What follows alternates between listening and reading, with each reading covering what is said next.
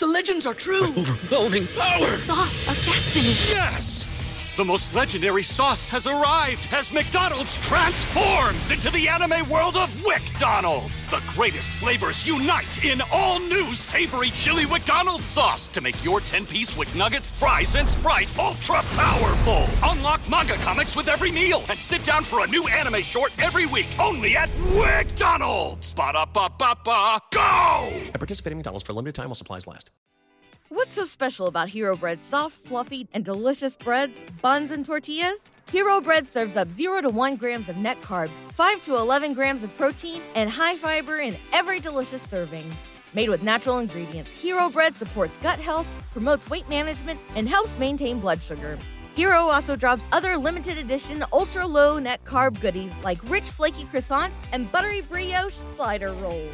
Head to hero.co to shop today.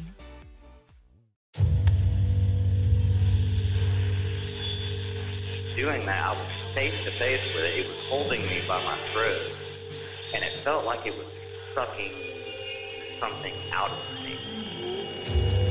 I probably should have been more scared than I was when I witnessed the exorcism. I turned and looked on my right side.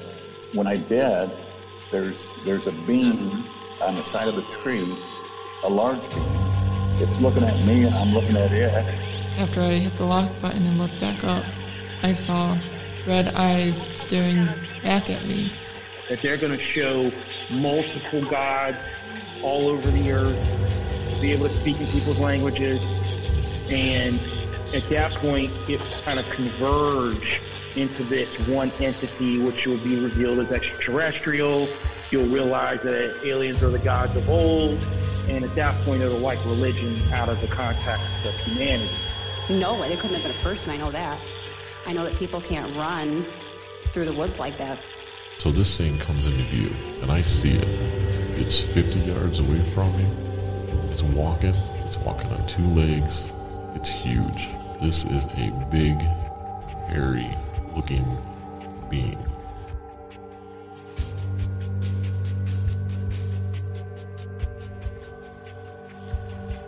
Welcome.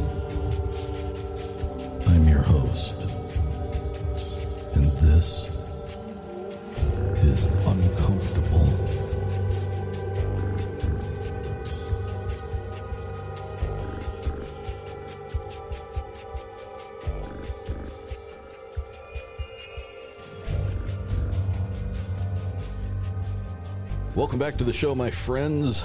I am your host, Eric Salaji.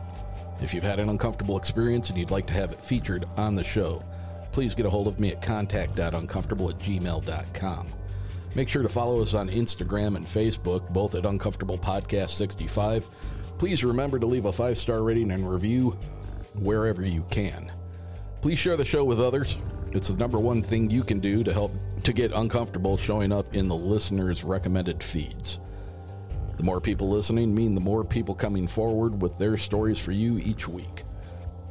In the show notes, you'll find a link to the Uncomfortable Discord server.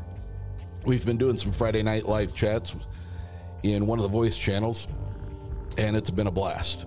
Hell, tonight's guests were even lurking around in there last Friday. Justin from Cryptids of the Corn was in there, as were many of the regulars. So, feel free to join, and I will see you there soon. Lastly, keep your eyes open because right around the corner, I am going to announce the launch of the Uncomfortable Patreon. I've had a number of you reach out and ask me how you can help support the show. And this will be your opportunity to. The Uncomfortable Patreon will be the only place that you can access uncomfortable afterthoughts. Afterthoughts is a video companion to the normal broadcast episodes. It is not going to be a video version of that week's interview. More so, it will be in addition to. I don't want to give too much away, but I can tell you I have not seen another show do this. And I feel it's the best way that I can think of repaying you for your support of the show. Now, with that out of the way, it's time to get to tonight's show. I wanted to bring you something special. special in a way, much like other 20th century charismatic cult leaders, like, say, Charles Manson, Jim Jones, or even David Koresh.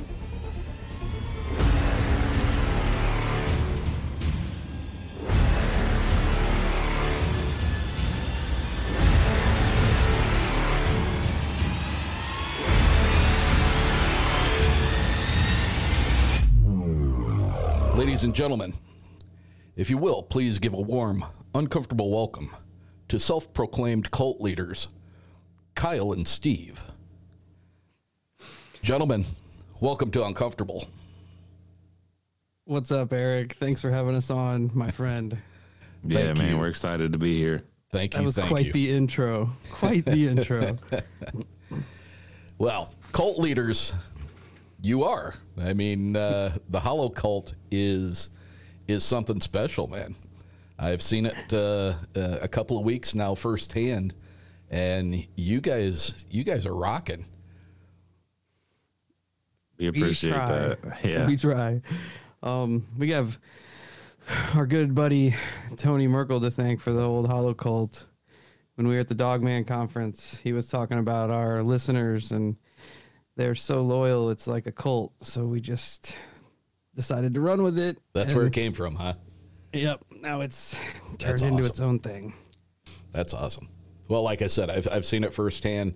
Um, the couple of times that I've popped in your in your chats during your uh, uh, your late night uh, videos on YouTube, man, uh, they've just been they welcomed me with open arms, and uh, beyond that, I mean, people are throwing comments at me, and uh, just a just a great environment to be in. So, I encourage everybody hey, before we even get into it, tell everybody where they can find you. And and I know you guys are busy. You do your you do your night shift. You do your regular gig. You guys got jobs, and then you're taking an extra night out of your week to be here with me. And uh, I just want to say I, I really appreciate it. we we appreciate the chance to be here and hanging out with you, Eric. We had a good time having you on our show, and we love to return the favor and help build the community all around. As far as uh, where you can find us, we're on pretty much every podcast platform. Um, YouTube, we post all of our audio from our shows on YouTube. We do night shift every Wednesday at 8 p.m. You can come hang out. It's a live show. We're on all social medias Facebook, Instagram, the whole nine. Just search up Holo Sky Podcast and you will find us. And that is 8 p.m. Central, correct? yes, yes, absolutely. All right. Still hasn't clicked that I have listeners in other time zones. You know, in Or- my brain, or other people that listen countries. to us are like, yeah, people that listen to us are like in in Illinois. I had I had a fantastic experience um, two Saturdays ago. I had somebody who has followed me for quite a while, and she's reached out a couple of times on Instagram. Um, she's from the UK, and she literally she wanted to talk to me about the things that she's experienced, but she didn't want to be on the show. And how do you say no to that? You know, if you say no to that, then you're only doing this for for content. And it never somebody asked me, "Why would you do that?" And I was like, "Well, why would you not?" How do you tell somebody no? I mean, you you talk about, you know, uh, being a safe place to talk about things and having an open mind and and all the things that that we we preach and then I'm going to tell somebody no. I'm, I'm not. I can't make time for you. So, you know, she she got installed Skype on her computer, and on a Saturday afternoon for me. But I think it was, uh, I think it's like six hours difference. Um, we sat and had a two hour conversation about all the all the bizarre shit that she's been dealing with her whole life, and uh, you know, I, I think we've talked about this before. The the extra aspects that we were not expecting that comes along with doing this and how gratifying it can be to have those kind of interactions with with the people that listen to you so Yeah, it, that that's a fact. I mean, we have people reach out quite a bit that have experiences that they they're not comfortable putting them on the show, you know, and it's you almost get to a point where it's responsibility is not like the word that I want to use, but it's kind of like I don't have a better word for it, you know. Yeah. You're kind of a, a mouthpiece for people that do want to share their experiences, but you're also like you said, like a like a safe space for people that just just need somebody to listen to them or need somebody to give an opinion on what they've got going on in their life. It just kind of comes with the territory. Yeah, I, I would I would agree with that absolutely, and it is it is special whenever people reach out to you like that because they're in their vulnerable state when they do that, you know, and as as people who dabble in the paranormal and the unknown, uh, a that's what you're here for. You know, you want to hear the weird shit. And sometimes that's the weirdest of the bunch, you know, the ones that are uncomfortable sharing that stuff. And then on top of that, another way to look at that is uh, we're building a community that way, you know, of trust. Exactly. And then furthermore, those stories, those lessons go into your overall knowledge of what's out there, right? Because we all do research. You know, me and Steve, that it is one a part of our show, but it's not. It doesn't stop there. You know, every time you talk to somebody, every time you, especially like this, where you can see their face, you can see the the way they react to things. Uh, you just you learn so much more. It's it's so enlightening to sit down and have conversations like that. Yeah. You know, and I don't, I don't want, I hope she'll, I know she'll hear this. Um, and I hope that she doesn't get upset with me for kind of speaking out of turn. But I mean, I think it's important to say, I mean, the woman, she was with her mom when her mom passed and she saw some, some strange things and she wasn't dealing with it well. And my perspective of it was you got to see her you got to s- you got she was with other family members too and they didn't see anything but she saw it you know so she thought she was you know kind of losing it. And i i told her i said what if that was just a gift for you? What if that was just for you? And you got to watch the most incredible passing the ascension of your your mom into and you know she broke down started crying. And i mean that that's a powerful thing. And you know for us to be able to sit there and you know for that to come out of our brains to say that to somebody and and have it be so impactful you know i mean it's a it's a heavy it it's a heavy weight. You know i don't think people realize that sitting on this side of the microphone that there is a there's a heaviness to what we do. And you know sure it sounds like we're having a lot of fun and for the most part we do. We're you know we're talking about things we enjoy talking about. We get to hear some crazy weird stuff. And you know but there there is a weight to what we do. And it's nothing i ever expected. I didn't expect two-thirds of the stuff that comes along with doing this you know at all. You guys you're both shaking your heads. Yeah i assume you're you're in the same boat. You guys experience that as well. Oh yes, absolutely. There's always, I mean, there there always has been, and there probably always will be this stigma and this taboo that comes along with paranormal experiences. And I feel like on this side of the microphone, we have to try to ease as much of those insecurities as we can for people because um, a lot of people like encounters that we have people people haven't told anybody. Anybody at all. And let's they see something in guys like us guys like you to where where they've instilled the trust in us that they can talk about this whether they want it on air or not that that you know those insecurities kind of go away and that that is that's like like i said i don't like using the term responsibility but it kind of is. You know, we're we're we're sort of like if they don't want us to air it, we're sort of the keepers of these stories.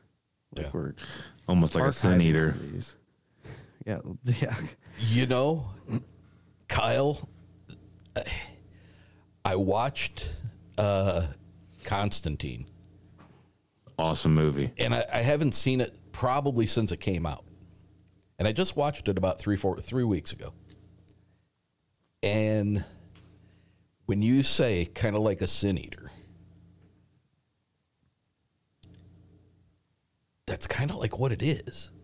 Oh, absolutely, absolutely. Because when you when you're in touch with it, when you're in touch with that person's story, a, part of that story absorbs into you. You know, you you feel that emotion. Like me and Steve have heard stories that are gut wrenching, where you're just like, oh my lord, like I could not imagine dealing with the this situation. Like I, you know, and sometimes we we make light of it because of who we are, but at the end of the day, it's never that weight is still there. It's still a part. And then that, like I said earlier, it, it adds to the to the binder of of strange in inside each of us because like you okay, so we just did we just did uh it's not out yet, it'll come out next week, but we just did an episode on Hat Man. And so there there are things in the paranormal world that that register differently with me. Um, some are some are extremely interesting right off the rip, and then some of them fall on the lower echelon. And for me personally, Hat Man was on the lower echelon until we did this story, until I did a bunch of research into Hat Man. And there's like what I'm trying to get at is like you learn more about a subject that you were unfamiliar with that you may have brushed off at one part, but now you understand the severity and the possibility of said subject. You know what I mean? Because Hatman was always just more or less a shadow person to me. But now, in the research that I'd done and the conversation me and Steve had, I, I think it's it's a lot more than just a shadow person. So when you when you absorb, you know, when we absorb Eric's story about the witch, we take a part of that with us, and we're like, all right, well, like uh, it, it it proves to an extent that dark magic is real, and then you see this shimmer later on in life, and now that that puzzle piece clicks into place, and you're like, well, wait a minute here, I've seen this before, I've heard this before, right? Yeah, I've I've explained it before as kind of like, um, you know, I'm I'm no savant or anything. I mean, I'm a fairly decently educated guy. Uh, I think I got a pretty good head on my shoulders, but I'm not a a savant of any uh, of any kind. You know, it's not like I can rattle through numbers and and everything like that with with ease. But I end up I, I feel like I have a bunch of file folders in my head, and when there are specific things that I've heard in multiple different, and they don't even have to be kind of related type stories. They're just things that I've heard over and over and over again. They always go into the file. They go into the file. They go into the file, and you know, I have I have files for all kinds of stuff in my head where you know these these comparisons and these these things that continue to make me every day feel that this stuff is so intertwined and so connected that it's it's just a it's bizarre. And I think you hit the nail on the head when you used the term heavy earlier. I caught myself using it, using that term before, and looking into the things that we look into, doing the research, hearing uh, the personal encounters of people. It does heavy. Heavy is the word, and sometimes you just have to like take a break from it all because yeah. not only are you at certain points dealing with your own experiences, but then you have everybody else's experiences that kind of kind of rely on you, and you're looking into all this other weird shit. So it's it heavy is heavy is the word. So, what got you guys? What got you interested in wanting to talk to people about about these types of things? I mean, I'm sure you've both had your own experiences. that led you down this path. Do you care? Can we can we get into those? Sure. Steve, you got any you want to share? Um, I can. My personal experiences aren't all that wild, but it's at least until here lately. But it's always seemed to like kind of rotate around me, like hover around me. The house I live in now was a house I grew up in, uh, my parents' house. And this story in particular stands out to me. Whenever um, we were young, my dad was an over the road truck driver. So my mom pretty much raised us. And um, one day, my mom puts us all to bed. It's me, my little sister, my little brother. I'm the oldest. And my mom wakes up because her bedroom is full of uh, this bright red light. So much so that she thinks someone has like backed up to the house and have their brake lights on. So she gets up out of bed and goes to check on all of us. She goes into my room. I'm there. I'm out. My little sister's room. She's in there. She's sleeping. She goes to look for my little brother, who was maybe four or five at the time, and he's not in his bed. So she's looking around the house, looking around the house, and we have a laundry room that's connected to the kitchen. And the laundry room leads to the backyard. So the house is full of this light. My mom doesn't know what's going on. She's looking for my little brother Dylan, and as she finally looks through the laundry room to the back door, she sees Dylan open the back door and open it to go outside. And the, the laundry room like fills with this light. And as he steps out the door, she wakes up. So she's writing it off as a dream. But as she woke up, she sees something at the foot of her bed. She said it was a little, she didn't use the term alien. She said it just looked like a little humanoid figure. And when she sat up and looked at it, it scurried out of the out of the bedroom. And she's like, at that point, I woke up again, almost like a dream within a dream. So she just kind of wrote it off. And um, we have a neighbor that lives like catty corner from us. And her and my mom would always go out and walk around, like walk two miles around town every evening for exercise. So that night, after she had that experience, the, the night after, they're out and they're walking. And the neighbor goes, What were you guys doing at your house late, late last night? My mom's like, What are you talking about? And she's like, Well, me and my husband got in a got in a little tiff, and I went and stayed in one of the boys' room that's facing your house. And she's like, at about three o'clock, the whole room just lit up with this red light. She's like, so much so that it woke me up. I didn't know what you guys are doing, if you're having a party or whatever. And my mom's like, you're not gonna believe this. Fast forward to now, whenever I live here, I have my youngest boy, Maddox. And we were coming home from his mom's house one day, and I'm carrying him inside in my front yard. I don't. This might not be pertinent at all, but like my front yard. At my front yard, we have a little dead end street, and then it's it's a cemetery, big cemetery out here. So Maddox is little, probably three. I got him over my shoulder. I'm carrying him in. He's asleep. It's probably eight or nine o'clock, and he just starts losing his mind, just freaking out, freaking out. He needs us to get inside. He needs us to lock the door. So I get him inside, and I'm talking to him, and he's like, "There's there's green skeletons in the graveyard, Dad. Green skeletons in the graveyard." So I'm like, "All right," writing it off as a as a, just a kid having a dream. And then he's like, "No," because I had groceries to carry in. He's like, "No." He's like, "Lock the door. Do not open the door." Just absolute mortification, just terrified. So I get him calmed down, and not too long after that, he uh, it was probably a couple weeks. He comes into my bedroom and wakes me up. This is this is probably two in the morning, and I'm like, "All right, buddy, what's wrong?" He goes, "Don't let them take me." I'm like, "Say what now?" He's like, "No." He's like, "Don't don't let them take me." I'm like, "Nobody's gonna take you, dude. You're here. The doors are locked. Dad's here. You ain't got anything to worry about." And I'm like, "Who's trying to take you?" And he's like, "They are." And I'm like, "Take you where, man?" And he's like, "They're trying to take me to where the bad Power Rangers are." And I don't know anything about Power Rangers, so I'm still quizzing him.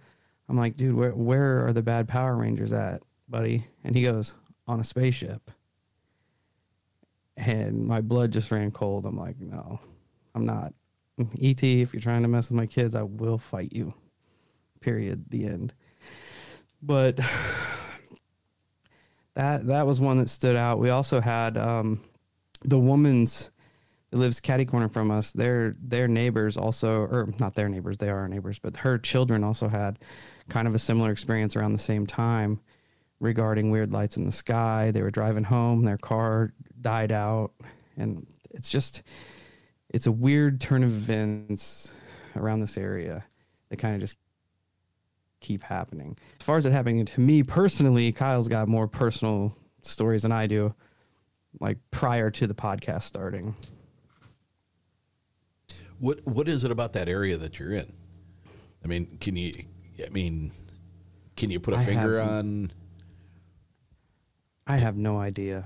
I have no idea. When we started the show, um, because we kind of base it around like listener experiences, we had so many people reach out with the weirdest shit from probably a tw- 20 mile radius. Everything from giant thunderbirds in the sky to possible Mothman sightings to all sorts of UFO sightings to like ghosts and this and that and the other. And it's just when you compile it all to a 20 mile diameter around where we live, like that's an aw- uh, like I'm sure everybody has their every town has their stories, but once you start putting them together, you're like, is there something really going on here? Like, what is what is the deal with the area? Because it's just in the middle of Illinois. It's like nothing but cornfields and cemeteries for like 60 miles, you know. Yeah. But there's just something here. People are seeing something, and I, I don't know what it is. Wow. That, you know, when you start dealing with a child and they start saying things like that. Now, you know, like my kids, I let them start watching movies that they probably shouldn't have watched too early in life. You know, my son watched the Mothman prophecies. Um, till this day, at 26 years old, he still hates red brake lights when he's driving at night. you know, I mean, I, I, I did the best I could to screw him up as as as best I could, but you know, Fire in the sky was that for me. that he he was probably too young for that as well. um, yeah, that's that's disturbing when you know when your when your child is you know completely innocent and hasn't done anything wrong yet and you know hasn't really had any kind of worldly experiences to to manifest thoughts like that um, and to exhibit the fear that they're exhibiting that that doesn't bode doesn't seem right doesn't bode well with me. No, it's a it's a different kind of different kind of fear when something's messing with your child and you can't do anything about it. Yeah. Like you're you're fighting an enemy you don't know. How long ago was that? he's 13 now, so probably about 10 years ago. And he's it's been pretty chill after that up until recently after the show had started and we'd started poking into weird shit. He had he had stuff kind of kick up again here when all, all sorts of hell broke loose, but we'll probably get to that in a little bit. Yeah, if you want to, let's let's circle back to that because I'm I'm curious now. Kyle, what about you, my friend? Oh man, I've had a lot. Um, a lot of it happened when I was young, which ironically enough probably would have been around the same time frame that Steve's mom had her experience because I would have been in third grade. So, I mean, do the math there. I'm 36 now. Now, have you guys been lifelong friends? Um, since about high school. since- yeah, we in high school we it was it was weird. We ran in the same circles, but like different areas of the same circles, I guess. And then after high school, we kind of just crossed over, and we we've been buddies ever since. Been in bands and all kinds of shit. Yeah, it's it's been it's been cool, man. It's been a long road. Um, I have something that I can give for your UK listener that you were talking about earlier. Um, so me and Steve had a mutual friend who passed way too soon in life. Uh, but the irony to it would be, so they're all, I think, I can't remember if they, I think they were on their way home from work, carload of guys, right? And it's kind of unclear what happened, but the two dudes in the front seat were like legitimately they're my best friends they're my brothers. I mean i, I virtually live with these guys. And i was supposed to be with them but i ended up not getting that job. Kind of a weird turn of events but anyways they're on their way back home and something happens they end up having a head on with a school bus and like i said the two brothers were in the front seat the oldest brother was driving. He virtually passed damn near on impact. The two guys in the back seat got messed up. Broken, I think, broken leg or arm, uh, real bad seatbelt stuff. All, I mean, they, they got messed up. The only one that walked away with no scratch was the younger brother sitting in the front passenger seat. He's the only one, I mean, he did not have a scratch on him. And if you knew his older brother, his older brother would go to war with anyone, anything, anytime for his little brother. He always looked out for his brother just like he would look out for me and Steve. And for me, that begs the question that makes you wonder was that his parting gift? You know, did he did he do his job one last time? You know, that's hard to think about. That's hard for that's you want to talk about heavy and being a sin eater. I mean, that's ninety percent of the time I talk about him, I will start crying yeah. to this day. And it's just, I, I I truly believe that there was a reason why his little brother did not get hurt that day. Wow. And and like you, you talk about that being that woman's special gift, like though I I believe wholeheartedly those things happen. Yeah. Have you, and the it, same. Go have, ahead. Have you ever expressed that to to the brother? I mean, yeah. How's he yep. feel? He agrees with it. Yeah. Yeah. Oh yeah. He knows. I mean, everybody knew his brother. His brother, like I said, he would do anything in his power. He, would do anything. it, it wouldn't even have to be in his power. He would do anything for you. Did not matter what it was. Did not matter what it was. He was he was one of the greats, man. He died way way too early. It's it was I don't know. It was a it was a shattering experience. It was probably one of the hardest times in my life that I've ever been through. Uh but ironically enough, uh me and Steve were dabbling with um, going to a really haunted location. And I start asking the world for protection, wanting to learn protection, you know. So we kind of go up and down, up and down. We get invited to a, a spirit convention. We go sit down with a tarot card reader. And I always knew, I mean, I always knew, you know, I, I have a pretty dangerous job. And when I would do sketchy things, I know to some people it might sound stupid, but to, you know, I, when I would do sketchy things that I wasn't sure if I would get really hurt or not, I would always close my eyes and be like, Ernie, protect me and get my back today. Like, I need you. And then I'll go do my job. And, you know, I'm still here. But, uh, so I always knew I had that layer of protection, right? So I sit down with this tarot card reader and she's like, ask me a question. My mind went blank, man. It was dead. I had, I had nothing. Like, literally, I could not think of anything. And she's like, You got nothing? And I said, Nothing. Nothing at all. And she's like, All right, let's just see what the cards have to say. I go, All right. And so she starts flopping cards down. And it was like one of the first cards. It's like the first, it's like the third or fourth card. I got a card that said, uh, What was that? Star Brother. And she she looked she looked me dead in the eyes and goes, he's here. He's here with you, and he he's protecting you. And dude, I lost it. I just started bawling, just lost it in front of you know. There's tons of people here, and I was trying to fight it back, and she's like, "No, it's it's fine, it's fine." She's like, "You're protected here in this realm, and others. Like he he's got you."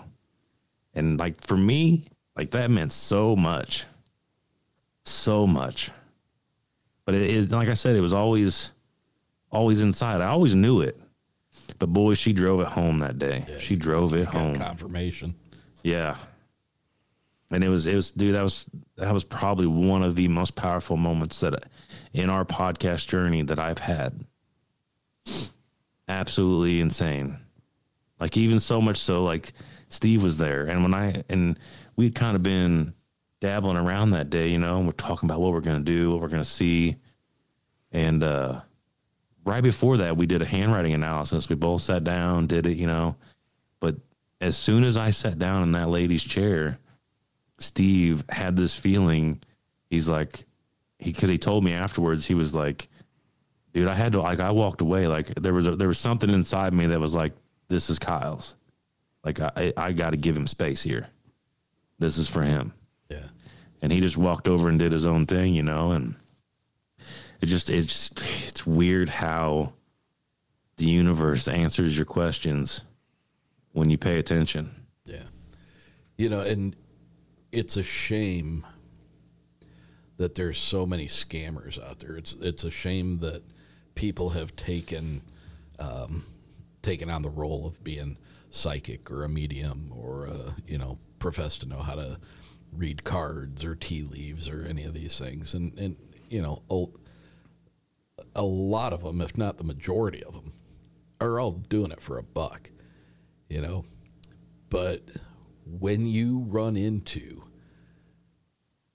the real deal,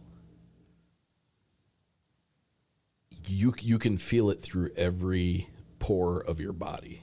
Yeah. You know that there is something unreal that's happening.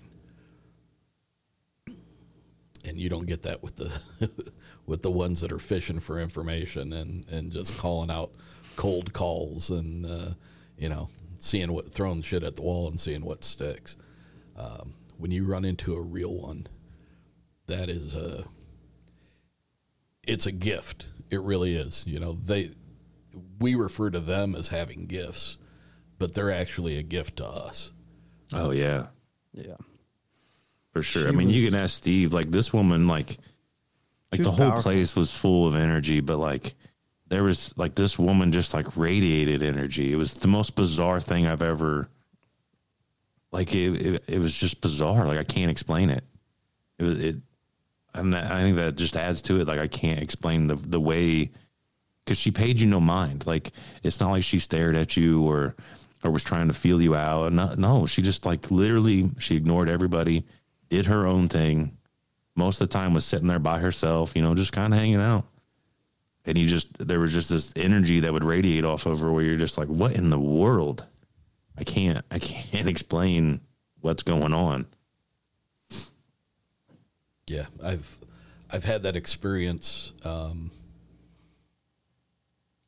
late in life uh, with with somebody that had those those types of things, and you know they're they're a friend to uh, both me and and you guys have been introduced to her, um, and it's. Uh, the other day, uh, just a couple of days ago, I was like, okay, enough. Enough. Just stop. because it's not even that it freaks me out anymore. It's just, just stop. you know, every day doesn't have to be something. And I, I can't imagine being in, you know, the position that we're in. We talk to these people uh, and we hear their stories and we hear weird experiences and we have things that kind of tip our perspective to like and i never thought about that or you know that i can now i can draw something from that as opposed to, and, and apply it to something that happened to me. And I never looked at it that way. Um, but I can't imagine what it would be like to have abilities like that. And and so many that you talk to, they say it's it's not a it's not like you're flipping on a light switch. Um, it's just always there. And I, I don't know. I you know we talk about what we do being heavy. I, I couldn't imagine, you know, how how you stay straight doing that. We we do this by choice. They Yeah. don't get a choice. Yeah. Yes, you you say that, and she actually approached Steve the next day, and uh, I was out taking a smoke break, and she approached Steve, and and what she tell you, Steve? Like she's glad I was the last one of the day. Yeah, yeah. Because I she came up and was talking to me, and and I was just just kind of making small talk, and I'm like, man, whatever you and Kyle talked about was powerful. I said it it had him in a in a different mind frame after that conversation happened. She goes, I'm glad it was my last of the day because it took everything out of me. Yeah, so it was, crazy. She was. She had a different kind of energy there, man. And the whole place, it was the Kansas City uh, metaphysical and spirit or spiritual and paranormal convention. It was our first convention we'd ever went to, and the the whole place just had big energy. But this woman was just on another realm, man. Like Kyle said, when he went over there, because he'd kind of been flirting with the idea of doing the tarot thing, and I'm like, well, this is our chance. You know, how how often are we going to be in a room full of 300 people that are all into the metaphysical? You know, so whatever you want to get done, we better do. And he just kind of gravitated toward her. When he's like, like he said, when he sat down in that chair, because we we'd stuck together because there weren't very many paranormal guys there. And the ones that were, they just like lumped us in this one row. Like it was us and then the Bigfoot guy and the ghost hunter guys. And we were just right, right there in that little section, you know. And everybody else was like sound healers and uh, retina readers and all, all sorts of stuff that we had never even, never even dabbled in. And, um, so we stuck together. And as soon as he sat down, something just was like, you need to give these two their space. So I just kind of meandered away and was just looking around, kind of doing my own thing. And then after it was probably, I don't know, 15 minutes, Kyle came up and he was just, just like bawling. But he wasn't, it wasn't like, it wasn't a sadness. It was just like, it was like life altering. Yeah. And I'm like, what in the world happened over there? He's like, he's like, you got to do it. He's like, you got to do it. I'm like, man, I don't, I don't even like being in my own head. I don't want anybody else in there, you know, like can't deal with that. It was awesome. But it, she was, she was something different, man. Is that somebody you would consider going back to again? Oh, I I absolutely would. If I ever saw her again, I probably would do it again.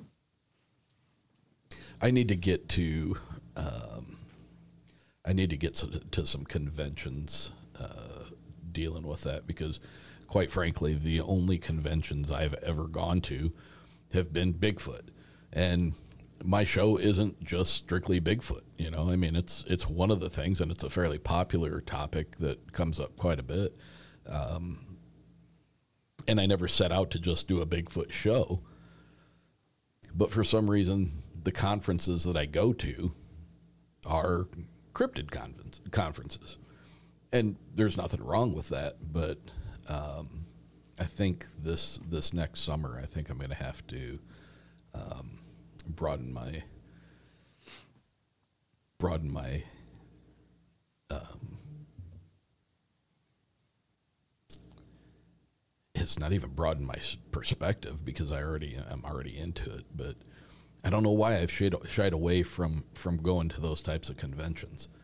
Um, you know, there's there's a couple of really good ones uh, up in the UP of Michigan that are like two days long, and apparently it's one of the biggest ones in the country is up around uh, Sault Ste. Marie. So I'll have to I'll have to go to a couple of those. It's weird, bro. Like we we've been to Crypticon, uh, Family Dog Visitor, Man. Dog Mm, man. yeah.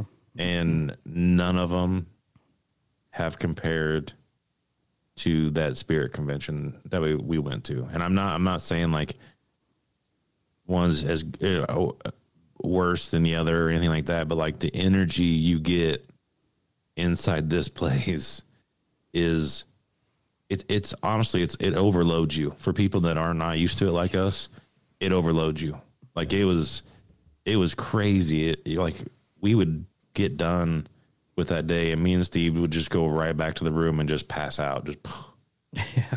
just being barraged with all that energy and everybody there is so sweet such so many sweet people there It was. It was. It was a a different kind of energy, man. And as soon as soon as you walked in, as soon Oh, as you yeah. walked in, you were just like the whole the whole building just resonated with energy. It was it was for for like like for two blue collar dudes that are into the paranormal, that was just a whole different realm for us. And they the um people that put it on are kind of trying to bridge bridge the gap in the paranormal and the metaphysical. So that's why they had we spoke there. They had uh, Carter Buschardt, the uh, Bigfoot investigator. He spoke there, and they had a bunch of um, psychics and all kinds of stuff there. Like it was, it was a cool setup. Um, I actually, if I remember, I they have some shows coming up this summer at different places in Arkansas, and there's there's there's four or five of them. I saw them just post on the Facebook. If I remember, I'll pop it in your Discord. Yeah, please. That way, you can check it out, and if there's one close, you can hit it. Yeah. We were trying to. Did they just do one around here, Kyle? St. Charles? Ah, I thought don't heard somebody saying that because they were trying to do some kind of more east our way. Yeah.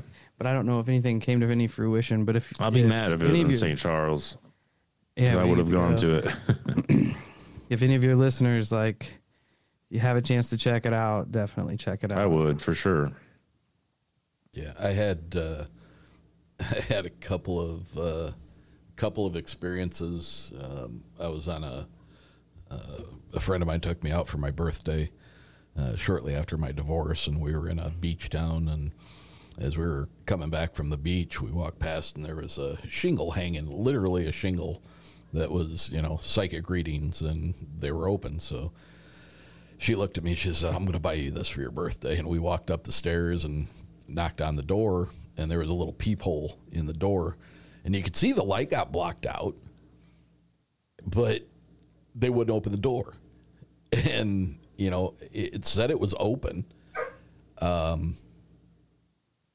and uh, we knocked on the door again, and again the light blocked out through the peephole, and just never would answer the door. And I'm like, well, that that sucks, you know. And uh, then it was a little while later. I was with a group of people, and we had gone up to uh, some kind of a. It was an outdoor festival, you know, arts and crafts, and and they had a a section of um, psychics and mediums in there, and uh, me and another lady that were in, in the same group, we walked up to another table, and the woman looked up at me, and she looked at the girl, and she goes, "I'll read you, but I'm not reading you." And I was like, "Why?" you know, okay, I get it, but at least tell me why. You know, because now I've had two experiences. The one wouldn't even open the door, and then this one's like, um, she would she wouldn't say anything. She just wouldn't tell me anything.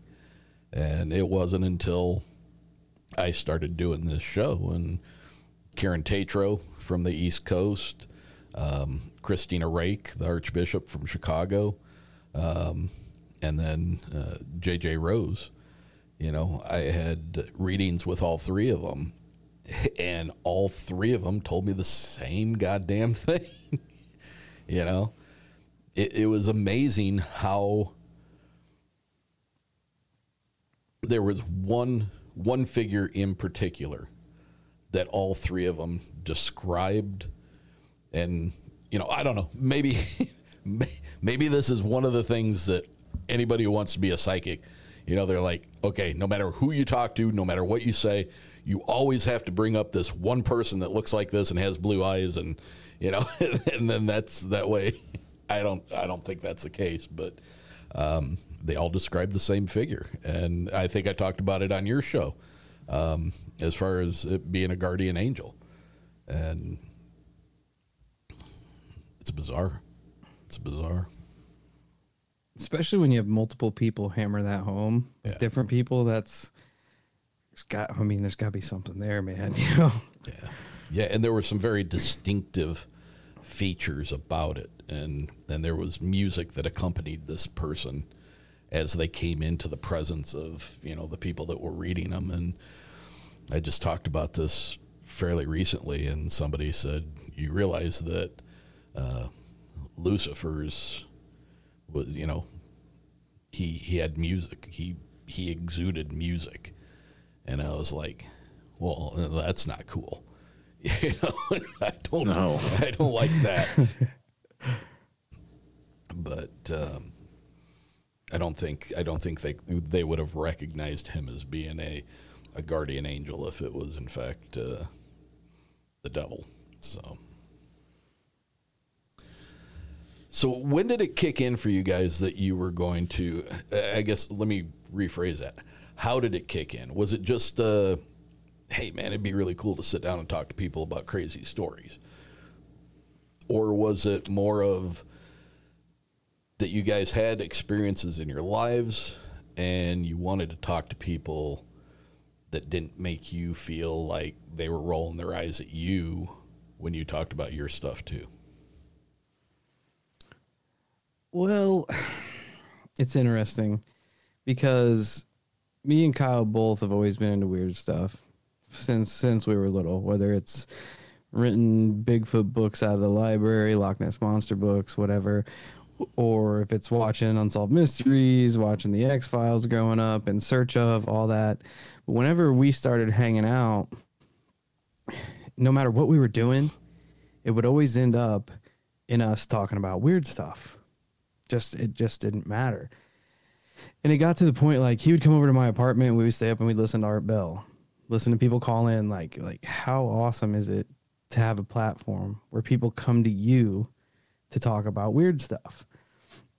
And I used to be a merchandiser for Pepsi.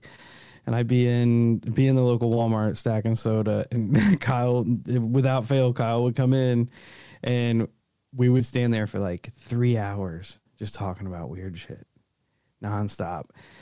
Finally, I think it was either Kyle's wife or Kyle kicked out the idea, and they're like, "Why don't you guys start a podcast? Why don't you? Why don't you? Why don't you? You know, they're they're kind of taking off. Why don't you do a podcast? Get people to call in and talk about weird stuff." We kind of sat on the idea a little bit and kicked it around and kept talking about weird stuff between us. And then one day Kyle just pulled the trigger on it.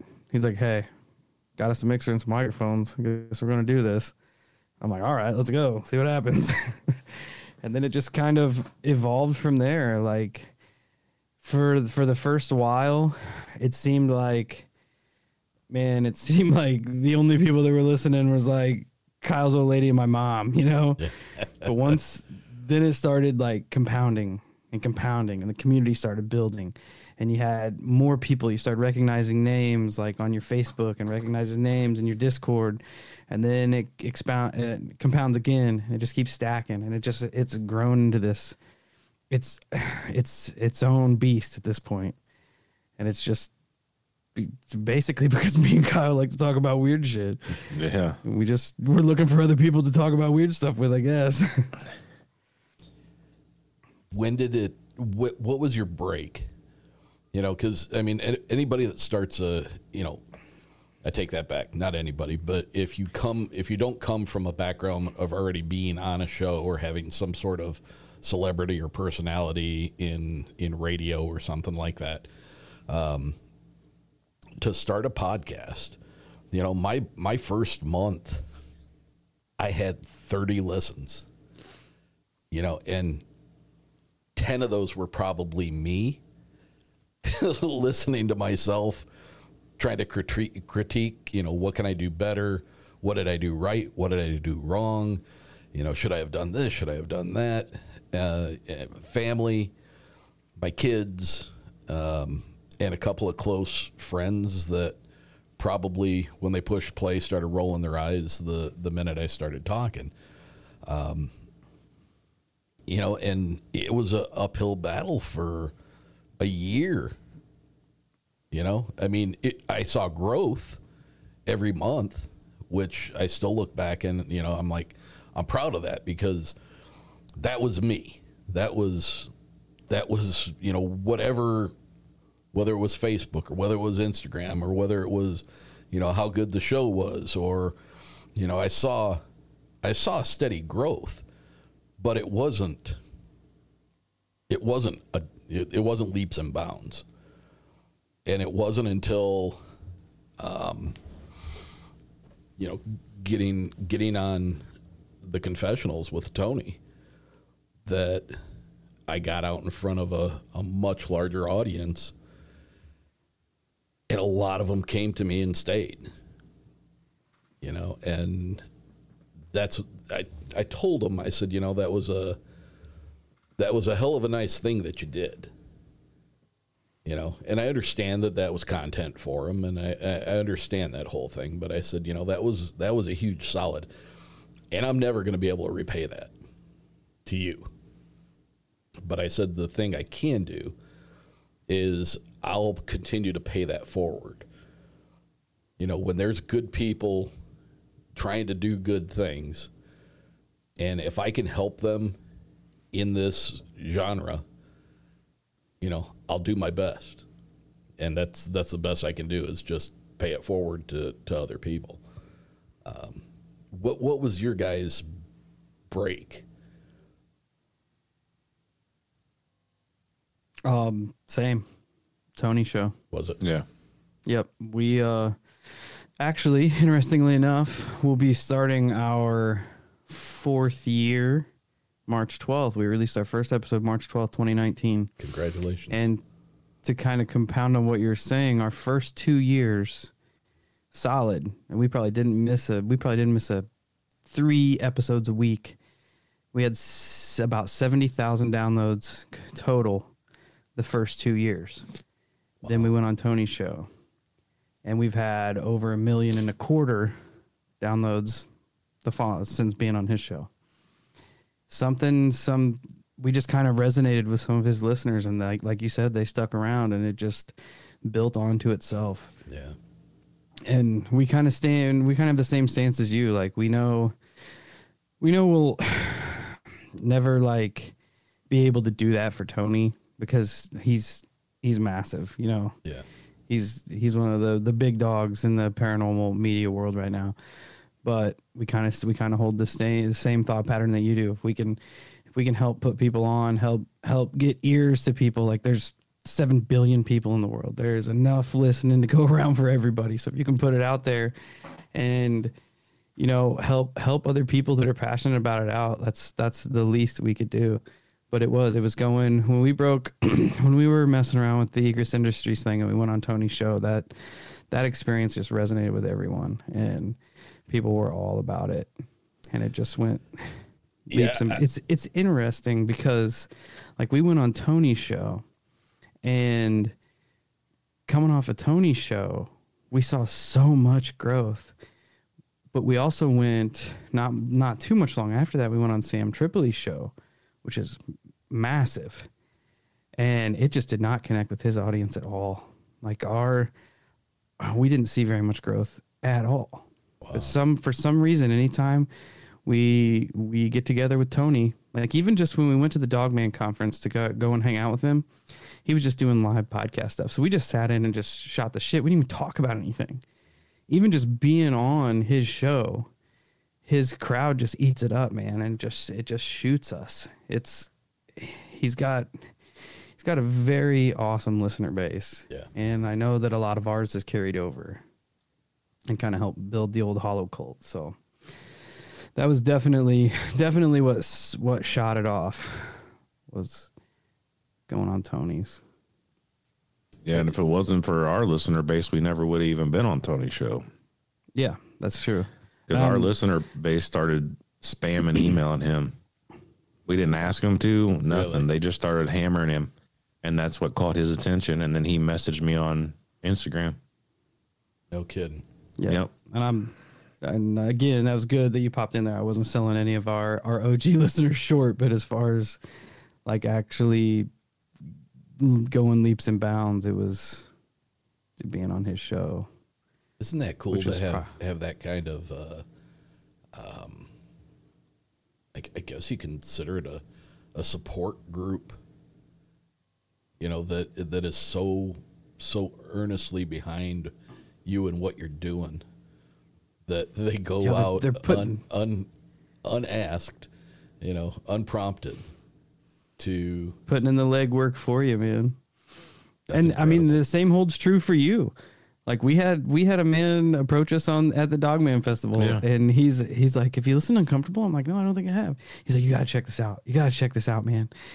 And wasn't too long after that I started tuning into your show, and that's when I left the uh, review on Yeah. Apple. I'm like, man, we should we should link up. Yeah. I'm digging it. he actually reached out to me. He actually reached out to me and he sent me a photograph at that conference where it was him, I believe both of you, and I think Tony was in the background. Yep. I remember it. Yeah. And he's like, just just so you know, I'm not pulling your leg. You know, it was me. And I was like, I'll be damned, man. I said, Yeah. That was awesome of you to reach out and show me that. I appreciated that. it's such a cool community. Like I can't stress that enough. The people that I have met through this and the listeners I've met and the listeners we interact with and the other hosts we interact with, like everybody is so cool. Everybody's so down to earth and legit. Like it's it's refreshing. You know, every the world's so fucked up now anyway. To meet like genuinely good people that have have good intentions is is like I needed that. I still do need that, you know. So having having this is just a breath of fresh air. It's so like like I said, so much more fulfilling than I ever thought it would be. Whenever Kyle's like, "Hey, I bought a mixer and two microphones. Let's let's do this." I would never ever have thought that we we would have this community of support surrounding us and meeting Yeah. all, all so many cool people just across the board. Well, and to, to tee off on that, like the other day, uh, Tony had some downtime, and he's like, "Well, why you, Kyle, why don't you, why don't you give me a call?" And so I was like, "All right, whatever. I got some questions for you, anyways." So I call him.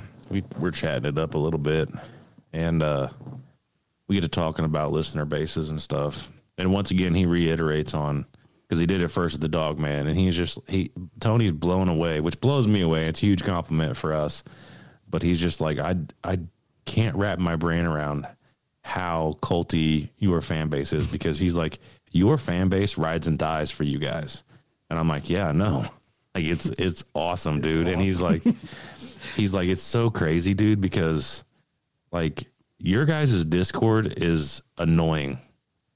He's like i have to shut off all notifications on everything that i have because your discord is is always just catching fire. And i'm like i know like we we groomed it into this uh like ecosystem where it just maintains itself now because i'm so busy anymore with like editing and and building things or doing whatever researching family all that stuff that i'll try to jump back into discord and start talking with people. But the conversation, like, I always, I, I always just look for, an, comments or something. yeah, I always just look for an opening, right? Like something where I can respond to somebody or do this. Like, I'm not the dude that just drops in and goes, "Hey guys, I'm here. Talk to me." You know, I always just try to like integrate myself in the conversation, but it moves so fast, where I'm just like, "Gosh, this is so hard to keep up with."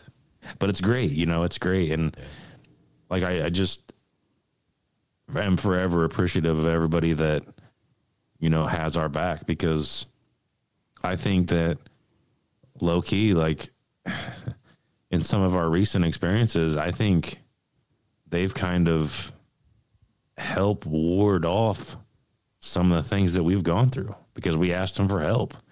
And like our Discord is is crazy, man. Like they're the sweetest people you'll ever meet. But if you come in there being dumb, they'll eat you alive. Yeah. They will. And, and they don't want to be that way. So don't don't think that like you're you're gonna say something and offend people. Like you got to be absolutely ridiculous when you go in there. But they stand their ground, you know, and, and I appreciate that. And they they ride and die for us. They they I mean, I could go in there right now and you name it. I could ask I could I could ask I could just go, "Hey, how do I make blueberry muffins?" And I'd have like 10 people go, "Here's how you make blueberry muffins." Like it's it's awesome, man. It really is. It's it's amazing. Well, you know, I just started my Discord um, January, beginning of January. I think it was January 1st. Um, so, you know, I, it, I'm at about 100 people right now. And that is shocked me. I'm, I'm, I'm surprised by that. Um, you know, we've, we've done a couple of Friday night just live chats, just not having anything going on. So I jump in a voice channel, and the night you guys popped in, I think we had like 24 people. 16 were in there for a, a good solid chunk, but there were some that came in and out. It's it's such a weird thing to be able to talk to people that you don't know, you haven't met in real person, that you're looking at an avatar and a little a little square that flashes every time they talk and be able to have the connections that you do with those people. It, it's such a it's a I don't know. I, I don't know why it seems like that that breaks barriers that maybe you you know in person you would not you would not make that effort or you would not take that time or maybe on their end they wouldn't they wouldn't make the attempt to contact you or, or have a conversation with you but it, it's amazing it really is i can't imagine you know it's like i said it's coming up on just being two months old i can't imagine what it's going to be like in a year Yeah, it's it's a an awesome media platform to It be able to is. connect with people and just to let it like it just it just builds itself. Like it's it's awesome because it kind of even moderates itself. Like you if, once you join in, everybody's like, "Oh, wel- welcoming and everything," and they're like, "There's only one rule. Like you don't have to think what we think. Just don't be a dick." Yep. and it's it's so surreal is really the only word I can put into it. You know, like having all these people, like you said, that you've never met, that you've never been around, that you've never interacted with, all kind of in this same space with with different backgrounds, different thought processes, different beliefs, and they're all in there. They're all getting along. They don't have to agree, but they're getting along, and it's it's just. I just I keep using the word refreshing, but it, it is like you go on any other media platforms like Facebook or any of that other trash, and it's just everybody at each other's throats. But then you go to the Discord, horrible. and it, yeah, it's so you have so many different people from so many different walks of life just kicking it, you know, just being civil with one another. Like the only rule that they have in the Discord is just don't be a dick. Yep. It's easy. It's easy. If you can't handle that, you should probably go somewhere else. You know, like Yeah, and you know, again, with in the first month, I had the one that just couldn't just couldn't manage it. Just couldn't just couldn't play right, you know.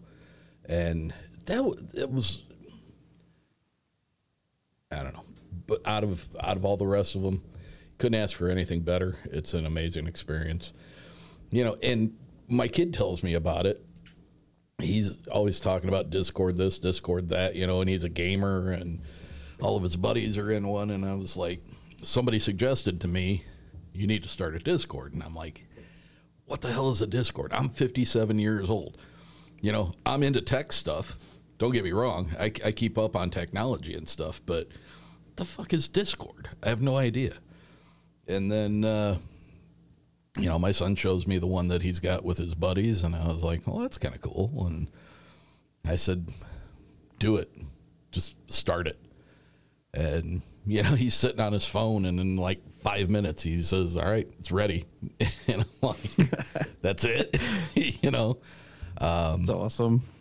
and for the the least amount of effort that it takes to put one of those together, the value that it has is is amazing.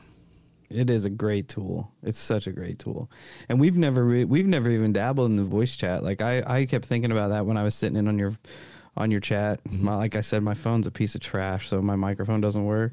So I was just lurking, you know, just listening. yeah, it was. It's it's awesome. It's an awesome piece of tech to connect with people. Yeah, it really is.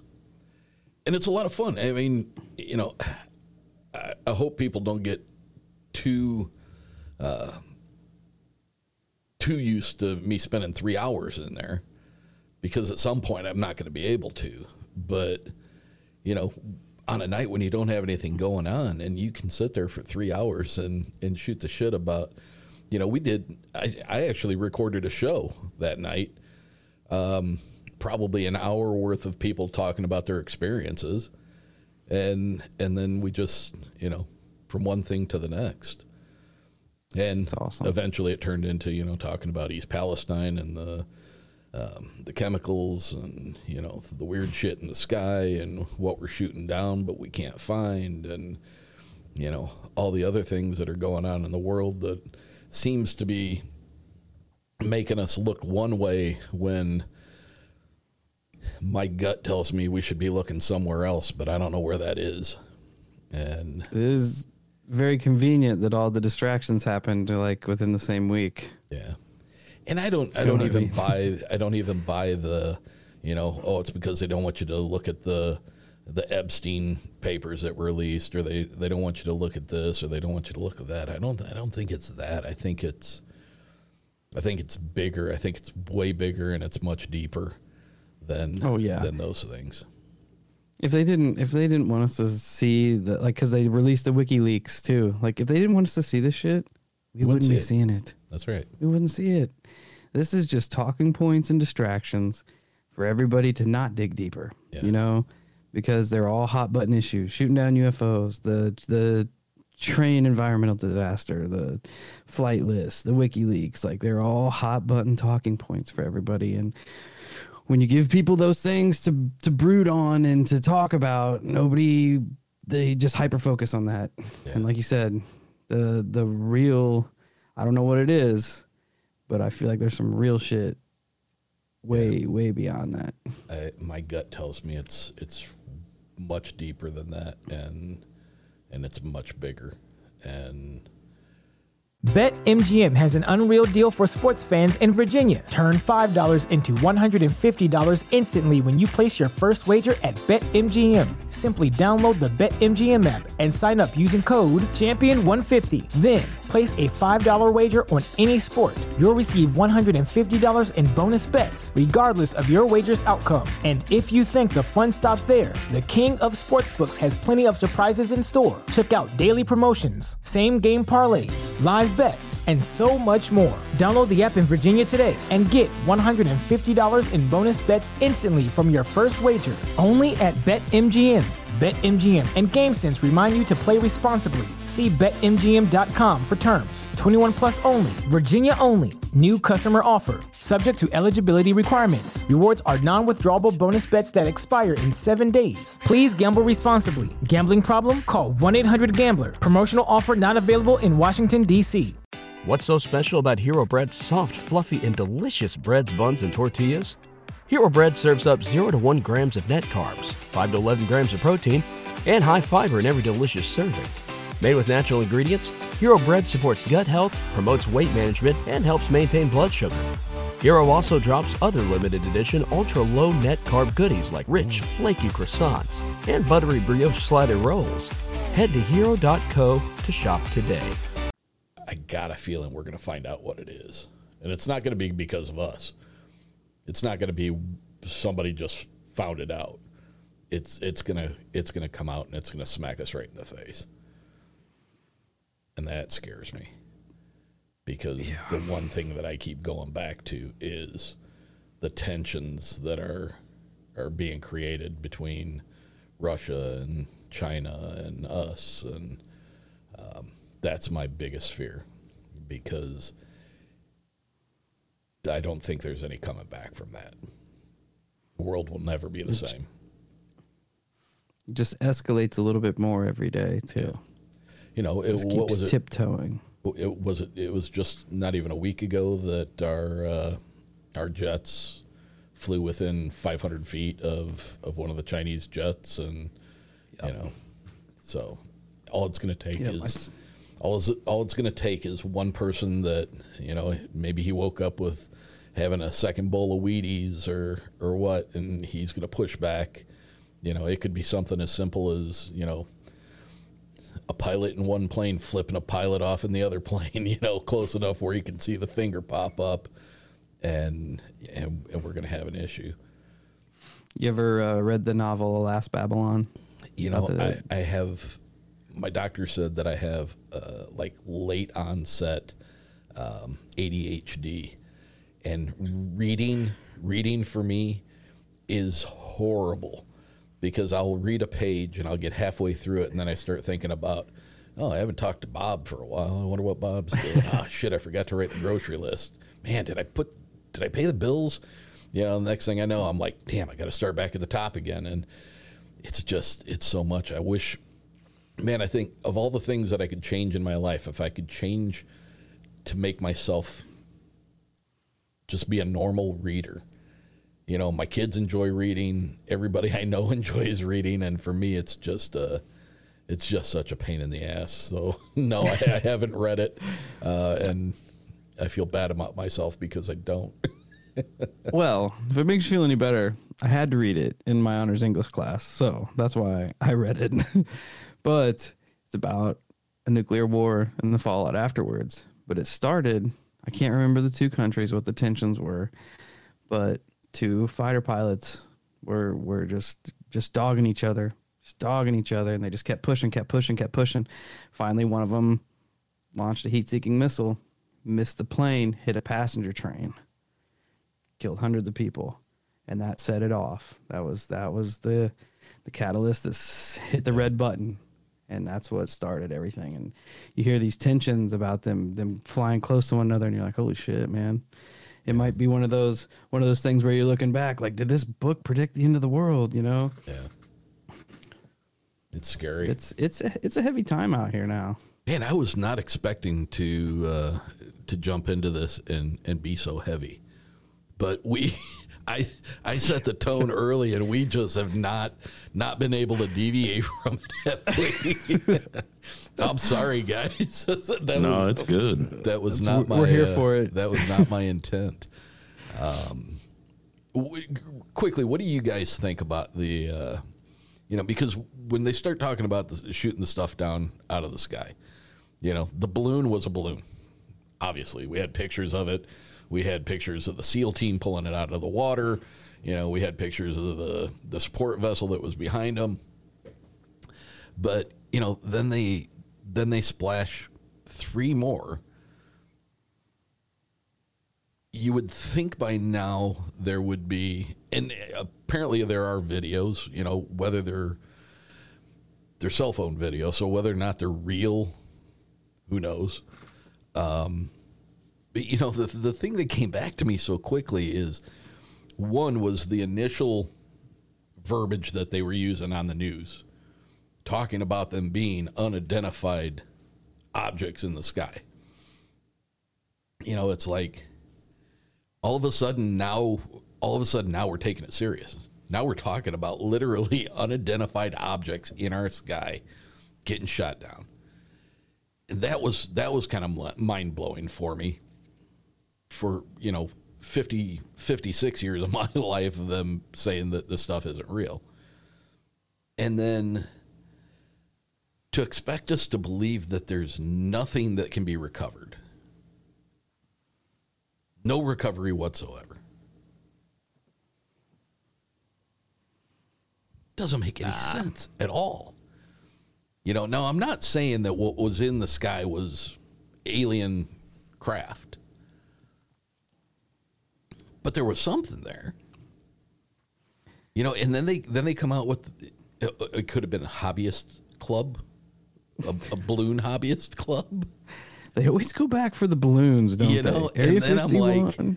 then I'm going like, you know, Roswell. It's like, so arguably the the world power military back in when in 40 what was it 46 or 47 when the Roswell thing happened and they immediately turn around and you know flying saucer crash landed out in the desert. And then the next day it's like oh nope we made a mistake. It was just a weather balloon. The world power military out of all the world the biggest baddest military in the world they made a mistake like that come on It's, it's almost like they're ribbing us, man. Like, hey, we used this this whole balloon thing 80 years ago. Let's see if we can do it again. Let's see if they'll got- buy it again. we got 76 years out of it Yeah. we can get another See if they'll buy it again. See if the see if Johnny Q Public will just jump aboard that train. My question is, my brain goes a lot of different places here. With the with the actual balloon, the China balloon, the spy balloon, like that's concerning. That that made it all the way across the country. Nobody did anything about it, and it. I mean, even if it was just taking surveillance, like the fact that they just let that happen is off the rails to me, because that that thing could have been carrying any kind of payload could have been a deployment balloon at all. Could have could have been an EM, EMP. Could have dropped that over a city. You know, it could it could have been something bad. You know, could have had could have had a some sort of like I don't know biological weapon in it or some shit. You know, and they just let it fly until it crossed the entire damn country. And they're like, you know what? I think we'll drop it now. And on the flip side of that, these other things. So you hear, you've been hearing like that this is not something new. Like they know that these things have been in our airspace. We've got military videos, the Tic Tacs and shit. What in the last week, or the week when they started engaging them, changed to where they decided to engage with these things and shoot them down? What like what what changed that call? Is what I'm wondering. And the fact that they say they can't find anything is just horseshit. Period. Well, I would agree with that. at Pardon my French, but And I, I don't even know that I would bank too much on surveillance because I recall listening to Rogan and he had Mike Baker on a, a CIA guy. And he was talking about the same path. And this is way unrelated because this episode came out way before the balloons, but the same rough path that um, the balloon followed. And a lot of, in that part of the country, there's a lot of like ICBMs and stuff like that. Yeah. You know, and he's like, the crazy thing is, is that a lot of the radio t- towers and stuff out there, um, all these communication devices are chock full, and they know, they know they're chock full of China made products, and they all have back doors, so China can get into these systems and monitor communications, and and probably do a whole lot more with with these back doors that they have in there. So So yeah, what if that Maybe- thing? What if that thing was flying across, doing a firmware update on all these towers? There you go. Yeah. Yep.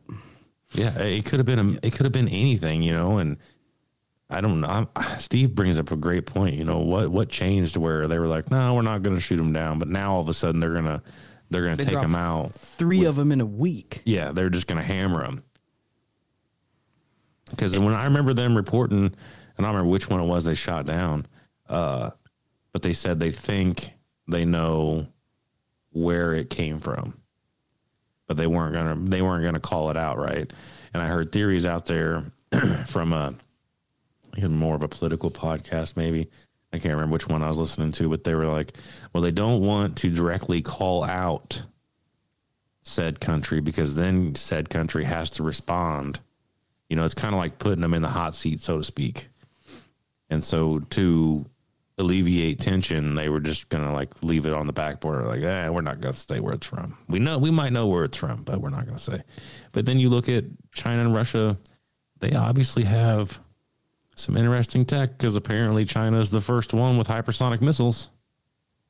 Yeah. So that that says they're advanced in some fields. You know, like superior in some fields.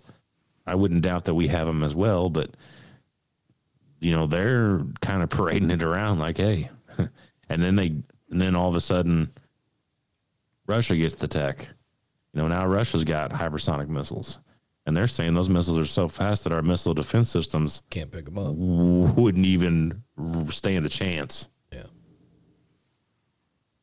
it's just, and I mean, not to just to kind of circle back, the the verbiage that they used was so weird. Like they had to know that it was going to fly off the charts when they started using terms like unidentifiable and object and just just no visible they- they form of propulsion. Yeah, Yeah, that's a yeah, big one right, right? there. like like that that shit that they put out and i'm not i'm not saying and then they released that the pilots that engaged the one over alaska that it was it was manipulating their radar Yeah. like fucking with their radar like what And then you have the, and the senator, fact that they released that then you have the senator released that to the presses the senator that's having having the interview where he walks away and he says, "Lock your lock your doors tonight." yeah yeah what uh yeah, that makes you think some Red John- Dawn shit, Red Dawn John shit's about to go Kennedy- down. Yeah. yeah, Senator Kennedy was like, the very last thing he said to the press was, just lock your doors tonight. Like, what? You're supposed to be out here, like, alleviating people's fears, not mongering people's mm-hmm. fears. like, I, don't- I don't know. The verbiage was weird. The whole way they went about it was weird. The fact that they have no evidence of it happening outside of these these pilot encounters is even more weird. Like you're gonna tell me, oh, it's it's too icy for us to retrieve the the debris, this, that, and the other. I'm like, get out of here. Get out of here. you know and i mean if if if we've got our eyes on these things for so long you know that these things did multiple flybys you know that they've got them on radar you know that they've got them on uh, FLIR, forward looking infrared you know they've got pictures of it they've got video of it um, so even if there is which i don't believe no wreckage to recover you know that you know that it's there you know they know what the hell it was and I just, you know, I, I don't like to be that guy that is like, oh, I don't trust the government, but God damn it, I don't trust the government.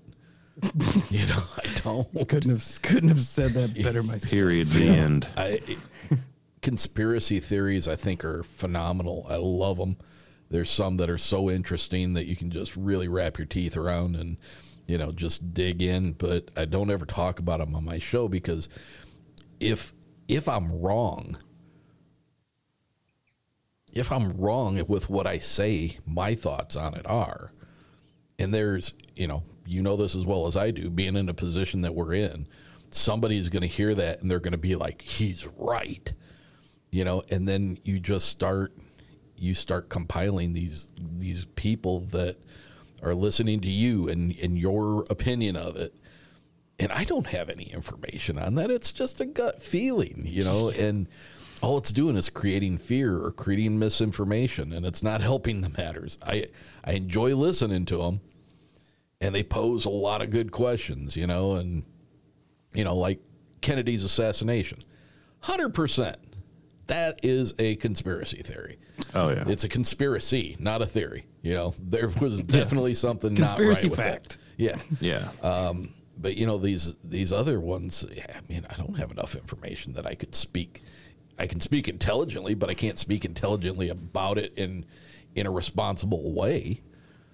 That's Yeah. why I, I just I, I I won't I won't discuss those on my show because I'm, I'm not helping we're kind of matters. this, we're kind of in the same boat. We usually shy away from like modern, Certain ones.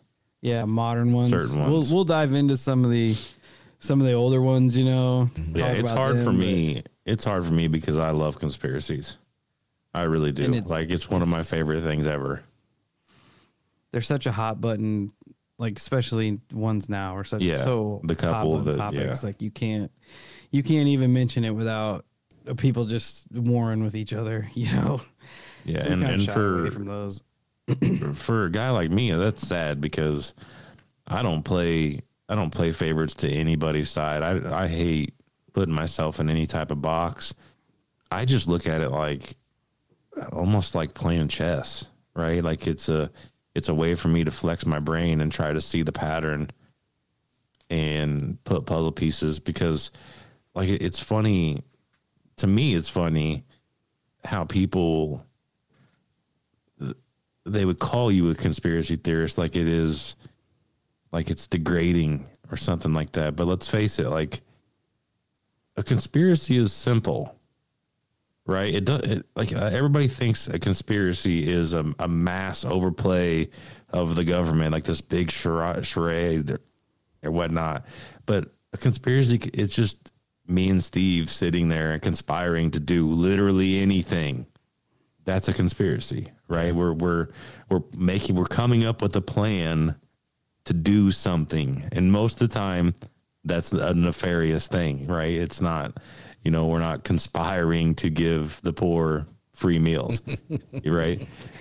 So it's just like it, it doesn't take much for a conspiracy to have the elements to move forward. It's just because and and I think conspiracies are to be 100% honest with you I know this is going to sound terrible but I feel like conspiracy the idea behind a conspiracy the motive behind the conspiracy is human nature right?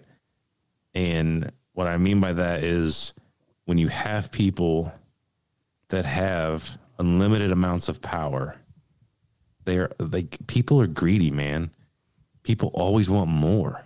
Yeah. Like most people aren't happy with what they have. They always want more and more and more and more and more.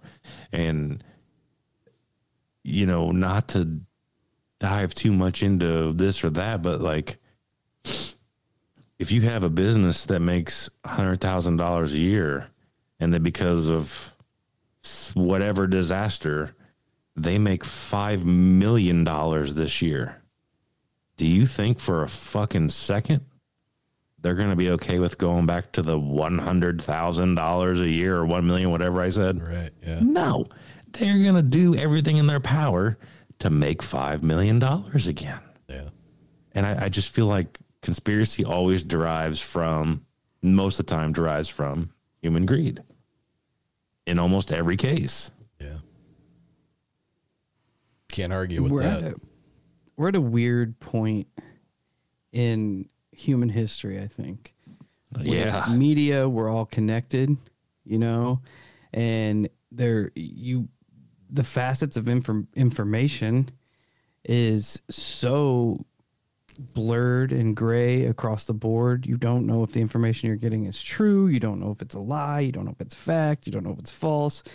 But you have people that consume it and hold it as absolute fact. And people that will live and die and fight on those hills that the information that they found is the 100 only percent truth, whether it be it or not. And that that breeds a weird culture, man. It's it's a very volatile culture. You know, and what I think a lot of people don't realize, I, I don't know how old you guys are. Like I said, I'm 57. I cannot remember in recent past, I cannot remember the last time I turned on some kind of a news program and heard actual journalism. It is it it's does everything that comes out is you know you probably have the same thing with your local news.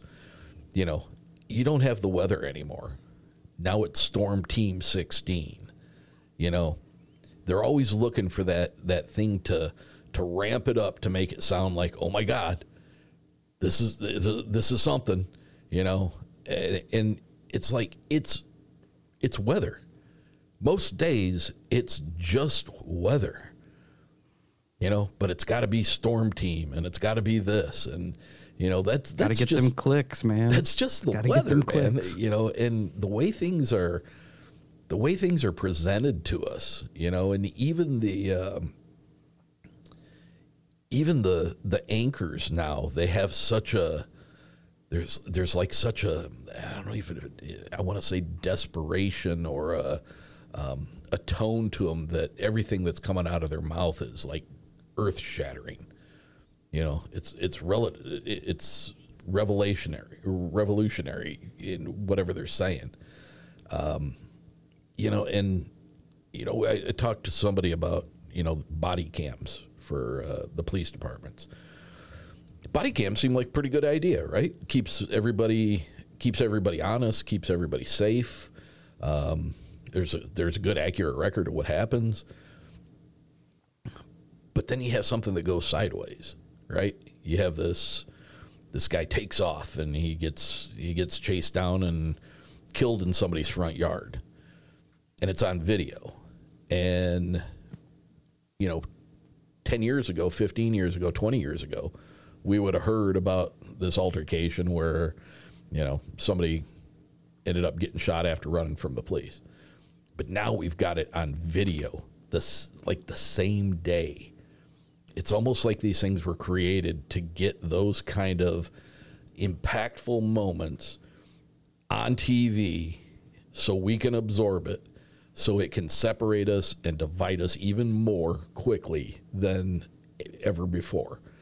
Because now you're going to see you're going to see a cop chasing a black guy, and he kills the black the bad the bad guy who happens to be black, and it looks like the, that guy didn't have a didn't stand a chance. He could have used the taser, but he didn't. He shot him in the back of the head. Now you got you got people that are team black guy who got killed. You got people who are team cop who support them. And all it's doing is just creating teams and s- just shoving a wedge between us. You know, and it seems like it's with every story you hear, it is creating, you know, it, it, it's like our our political system. You know, I've never seen anything like how how these people will die on a hill for these people that they want to be president. I've never seen that. Yep. Yep. And I've said it before and I'll say it again. If you think the guy that's running in whatever political office, whatever political side that you have, if you think that dude, your guy, is not playing on the same team as the dude on the other side that you absolutely despise, you need to reevaluate Yep. and rethink and relearn as to how this system works. Because as soon as the wrong. cameras are off and the door closes, they're high fiving each other across that aisle that they're always talking about that nobody wants to cross. Yep. You are sadly mistaken. Man, If you I- think one is a political savior. There is no political savior. No. I'm sorry to break it to you. No, I think I think my overall message for all this conversation is don't buy the hype. And I think that's our biggest problem. Oh, that goes across the board, man. Like I've talked to a lot of different walks of life, man. And I'm a pretty simple person. I don't I don't I don't give a shit what you look like. I don't give a shit what you do. As long as you ain't hurting nobody and you're cool, I have no problem with you.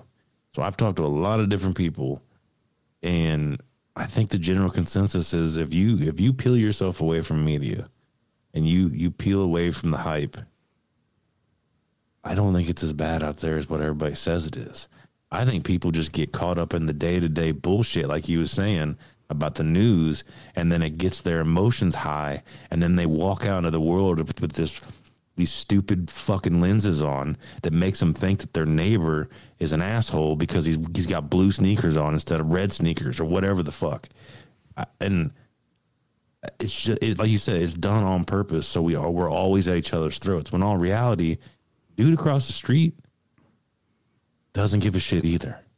And if we just all start to realize that, that like it's okay for me to walk out of my house and be like, "Hey, what's up, buddy?" It's all good. And media's programmed us good. this way. You know what Oh, I yeah. mean? Like we we I don't know if it's just a strictly American thing or if it's across the world, but we have been programmed to eat tragedy and disaster like snacks. As soon as they put it out, we're on it. Yeah. We are on it. I mean, just in my lifetime alone, I watched them kill and burn Waco to the ground. I watched the Columbine massacre take place. I watched planes hitting the World Trade Center in my sophomore study hall. Uh, you got Sandy Hook, you got Parkland, like all of these things were virtually live streamed to us via media outlets. Like we were programmed to just consume this these traumatic events over and over and over and over again. Like as soon as you see it, it's like, oh, better click on this, see what the fuck's happening today, you know? And it just breeds fear, it breeds dissonance, it breeds disconnect, and it just it's it's just a catalyst for us as a whole to just be against everybody else. It's just such a it's exhausting. And then you introduce a platform like Facebook that oh, turns into everybody that turns into this incredible thing that people find their voice. And then they think that their voice is worth hearing. So they start they start spewing their their rhetoric. And you have these these people who become warriors behind these keyboards. You know when you see them in in person if you were walking down an alley and they saw you, they'd turn around and they'd run crying like a little girl. But behind a keyboard, you know, they say some some heinous shit. And I think like with the development of, of things like, you know, MySpace and then Facebook and and these other social media outlets where people can just throw their two cents out there, whether they're educated or not, whether they're right or wrong, and people buy into it and they read it and they they then they they start you know, it's like oh you know what? I'm going to get my two cents in. And all that's all that's doing is creating an entire generation generations now of people who think that what they have to say whether they're educated or not whether they've looked into anything or not you know that they can just they can say whatever the hell they want and then they can dip and there's no repercussions. It, that it's it's training us to be a completely different type of culture than we've ever been in the past. Yeah, there's no there's no reprimands for your actions, you know? And especially on a platform like that, like you get people who who find this soapbox who start shooting off about this or that, and then all they do is surround themselves with people who think exactly like them. Yeah. They just they just sit sit on it and they just build each other up and they are like I got 1500 people that agree with me here on Facebook like what I say matters. It doesn't. This was 20 years ago. You wouldn't be saying this shit at the bar because you get your head busted open. Yep. That'd be it. Yeah. There is there is no there is no alternative. You know, but you got like you said, you get you got media anonymity and everybody's got an opinion. Everybody's got to put it out there. Everybody's got to talk about this, talk about that. And it's just it's the it's question by is design. though the question is though does it revert back to what we were talking about a minute ago are the majority of people who are indifferent like most of us just quiet and then these these other ones are you know because they always say it's the loud ones who are actually the making few the most noise. Yeah. right? But they're just making more noise than the rest of us because the rest of us are indifferent. The rest of us look at uh, a school shooting and go oh my lord like my heart goes out to everybody involved uh, prayers thoughts you know? We don't have to get on there and immediately start rhetoric in either direction you know? A lot of us just we feel the pain especially all three of us here have children. Yeah. you know we can we can easily put ourselves in those shoes and be like oh my that is a tragedy it's sad like i had a neighbor down the street recently pass away and i and my heart breaks for him you know like it's just I think a lot of people are good people. It's just you have people out there that just push these lines. I mean, it's it's a it's a tough spot to be in, right? Because they're they're entitled to say what they need to say. You know, the the the freedom of speech is important because it allows us to do what we're doing right now. Um, the beauty, the I think of for me personally, the beauty in all of it is what I'm I'm no I'm not educating anyone, but I'm going to go ahead and educate people is something called block. block or my personal preference, delete and never install. I don't do I don't do social media. The only one I've ever done is Instagram, and that's just because it's pictures. And if anybody on my feed brings any type of drama, delete, goodbye. Like I go there for cool stuff. I don't I don't want drama. I don't I don't want it in my life. I, I just because like you you both are pointing out, the more you consume that virtual damn near propaganda, the more sour you become as an individual because you start to view the world through these lenses that just poison everything about you. You know, you you you look at your neighbor in spite. You you worry about going over here and like it just it it poisons your essence, man. You just start to become this bitter, hateful person. It's like a facade of of who you used to be. Like I think we all just need to get back to to just being, Being human, man. Yeah. yeah, just Being like people. Well, that like, makes and you hear you hear all these different people barking like uh, this, that, and the other, and it's like I don't know about you, Eric, or you, Steve. I'm sure you guys were raised the exact same way I was. You was taught there's a right way and there's a wrong way. Yeah, and that was instilled in me, man. And I have a if I Very know, early. yeah, that's what I'm saying. You know, you, you grew we grew up being honest people because if we weren't honest, it was a hell of a lot worse on us. Right? You learn to be honest. That's what I'm saying. You you were honest. So and that that's how I've lived my life. Like I I it's I, I can't not be honest. I like being a good person. It feels good to be a good person, to do nice things for people.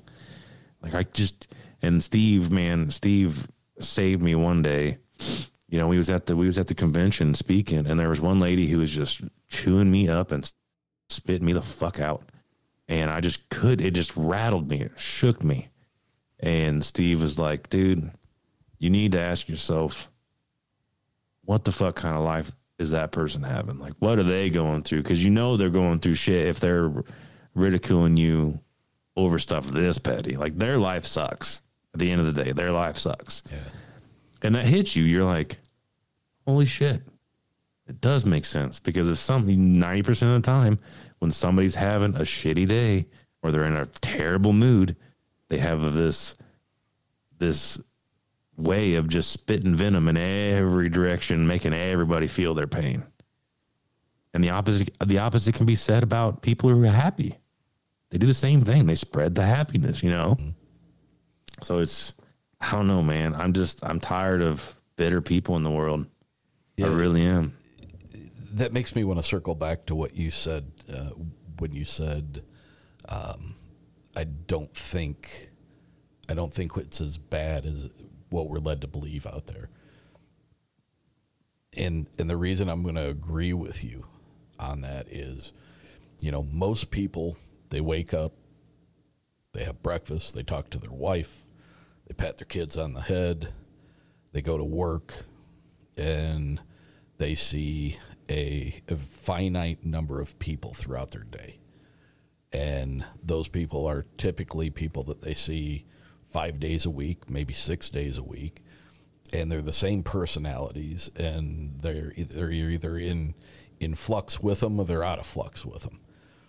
And I think the the unique thing that we have, the three of us sitting here, we have is we get to talk to a bunch of different people that we don't have a lot of time with, that we don't get used to, that we don't form form opinions of because of the way they dress, because of the way that they carry themselves, or you know how they got a weird haircut, or they don't shave, or you know, we we get to we get to have an experience with that those people's true selves. I because I, I firmly believe that when somebody comes on shows like ours and they tell their their story, whether their story is 100% true, there's something behind them having to tell that story. And I've had I've had one show in particular that it's wild, dude. You you got to wrap your head around a lot of shit to believe this. But it became really apparent to me that that person the only way they could say that what happened to them in their life was to to create this outrageous story for them for their brain to be able to deal with it and then for them to come on a show and tell that story was basically letting everybody know that X, Y, and Z happened to me when I was a kid. And I can't, I'm, I'm too proud. I can't say it. You know, I'm afraid what people will think of me if I, if I tell them the truth. And, you know, I decided to air that, that episode knowing in my heart that I don't think his story was true, but that was his way of crying out. You know, and if and if in his mind it helped him by being able to tell that story to deal with the things that happened to him when he was a kid, I'm okay with it. I'm okay. Yeah, you you probably gave him more closure than you think. Maybe not total closure, probably not, but just giving him an outlet to put it out in a way that he felt comfortable with is something special. Yeah. This has been a deep one, man. I didn't expect it to go this route. I Neither. did not either. But I guess maybe I mean everything happens for a reason. I guess it was. Uh, let Let's get weird again, though. let's let's circle back and uh, you you were going to touch on some things that have happened recently. Um, Oh yeah, yeah, yeah. and then let's let's end with our friend Egris. So I don't know what what sparked it because here probably what last year, Kyle, Yeah. just about. We were doing, like you said before, we had went into Cemetery X, which is uh, Illinois hotspot that was kind of kept off the radar by uh, paranormal investigators and stuff just to keep people out because of whatever was going on there. We got our we got a buddy Ghost Hunter Dave and he he said it's one of the most active places he's ever been in. Um he he says this quote and I quote him all the time, but it's in regards to Cemetery X. He says you can go and look for ghosts all you want, but don't fuck with the devil because the devil will follow you home. And that was in regards to whatever this entity is in Cemetery X. So much so that he would not tell me the location of Cemetery X. But I'm resilient and I am good at looking things up. And, and I found it. And me and Kyle decided to go out there one day. We didn't go out in the night. We just we just were gonna go out, just kind of feel it out, just to see see what was going on. So we get there and I send a picture to Ghost Hunter Dave. And he goes, Why in the fuck are you there? And I'm like, Just here to check it out, man. Just chill. And he's like, I'm not kidding when I tell you that whatever's there will follow you if you're not ready for it. And I'm just kind of like, he's just hyping this whole thing up. So me and Kyle are kind of walking around this the cemetery, you know, just kind of making a lap, and we get to this section. I, I mean, I don't know the cemetery from anybody from anything else, but you could tell the headstones were older. We were looking at some of the symbolism on the headstones and stuff, and we get to this section, and it's like the the atmosphere just dropped out, just my my heart rate kind of started speeding up and like I could it's weird man. I could like feel like heat building up in my ears and stuff and I'm thinking I'm like man I'm getting in my own head about this. I'm getting in my own head about this. Ghost Hunter Dave's texting me. I'm just just getting in there. And about that time Kyle's like you starting to feel weird? I'm like yeah dog. I'm feeling I'm feeling strange. But that being said we were also look- looking into some other cases. we were diving deep into the Bledsoe encounter. I don't know if you're familiar with that, but there's a whole UFO abduction that gets tied into spirituality and it's it it's not not my story to dive into, but I, my personal opinion on the matter, there's a lot of deception going on with whatever these entities are that are uh, interacting with uh, the Bledsoes. But anyway, the more we looked into that, things started heating up. Um, my old or my youngest boy, Maddox, who was the one that had the weird encounters when he was young, hasn't hasn't said a thing about about any kind of thing going on here at the house until this this last year. He had told my mom that he saw a shadow man look through his bedroom door. He woke up one night and there was a shadow man looking through his door. He didn't tell me about it because I don't think he wanted to to like I don't know, put me in defense mode maybe, but he told my mom. And my mom pulled me aside later on and told me. Well, Kyle, I don't like to put these things to Kyle because I feel like I don't know, he's got little kids that are home and stuff and I he just he handles it differently than I do. So I don't want to be like, man, all this weird shit's going on at my house cuz I'm I'm almost half worried that it's like going to kind of trek to his place too. So I just kept it under wraps. And then Kyle messages me not what the same week. Yeah, it was like two days later. Yeah. He had something similar. Yeah, my son told my wife that he saw someone standing in the doorway. Oh shit. And so I yeah, so I told Steve about it and that's when Steve told me about his kid. And I'm like, "Well, that's weird." Right? That's weird. And then it just it so much so that every night it scared my kid. Like he was having a hard time going to sleep. And so I went in there. I was just kind of fed up with the bullshit, you know. It kind of made me mad. So I go in there and uh, I'd heard my kid talk about God before. You know, I, I'm not, I don't push anything on my children, you know, in regards to that. But it's something that I could I could relate to. You know, I could I could tee off on it a little bit. And I so I asked him. I said, "You ever hear of his son Jesus?" And he's like, "No." So I talked to him a little bit about it. And I'm like, listen, man, uh, I want to tell you something. You ever see anything like that again? You do one of two things, okay? Don't be afraid. Try not to be afraid. I know it's scary, but try not to be. And just and either call out to Jesus to help you, or you tell that thing to basically fuck off. You know, in Jesus' name, I rebuke you. You leave I'm like, where you yell for dad, and dad's gonna come deal with it. And whenever I said that, I my body started feeling weird. I got these full body like electric chills, right? And I'm like, well, that's weird. And it kind of, but it kind of made me smile, and I, I just took it as a positive thing.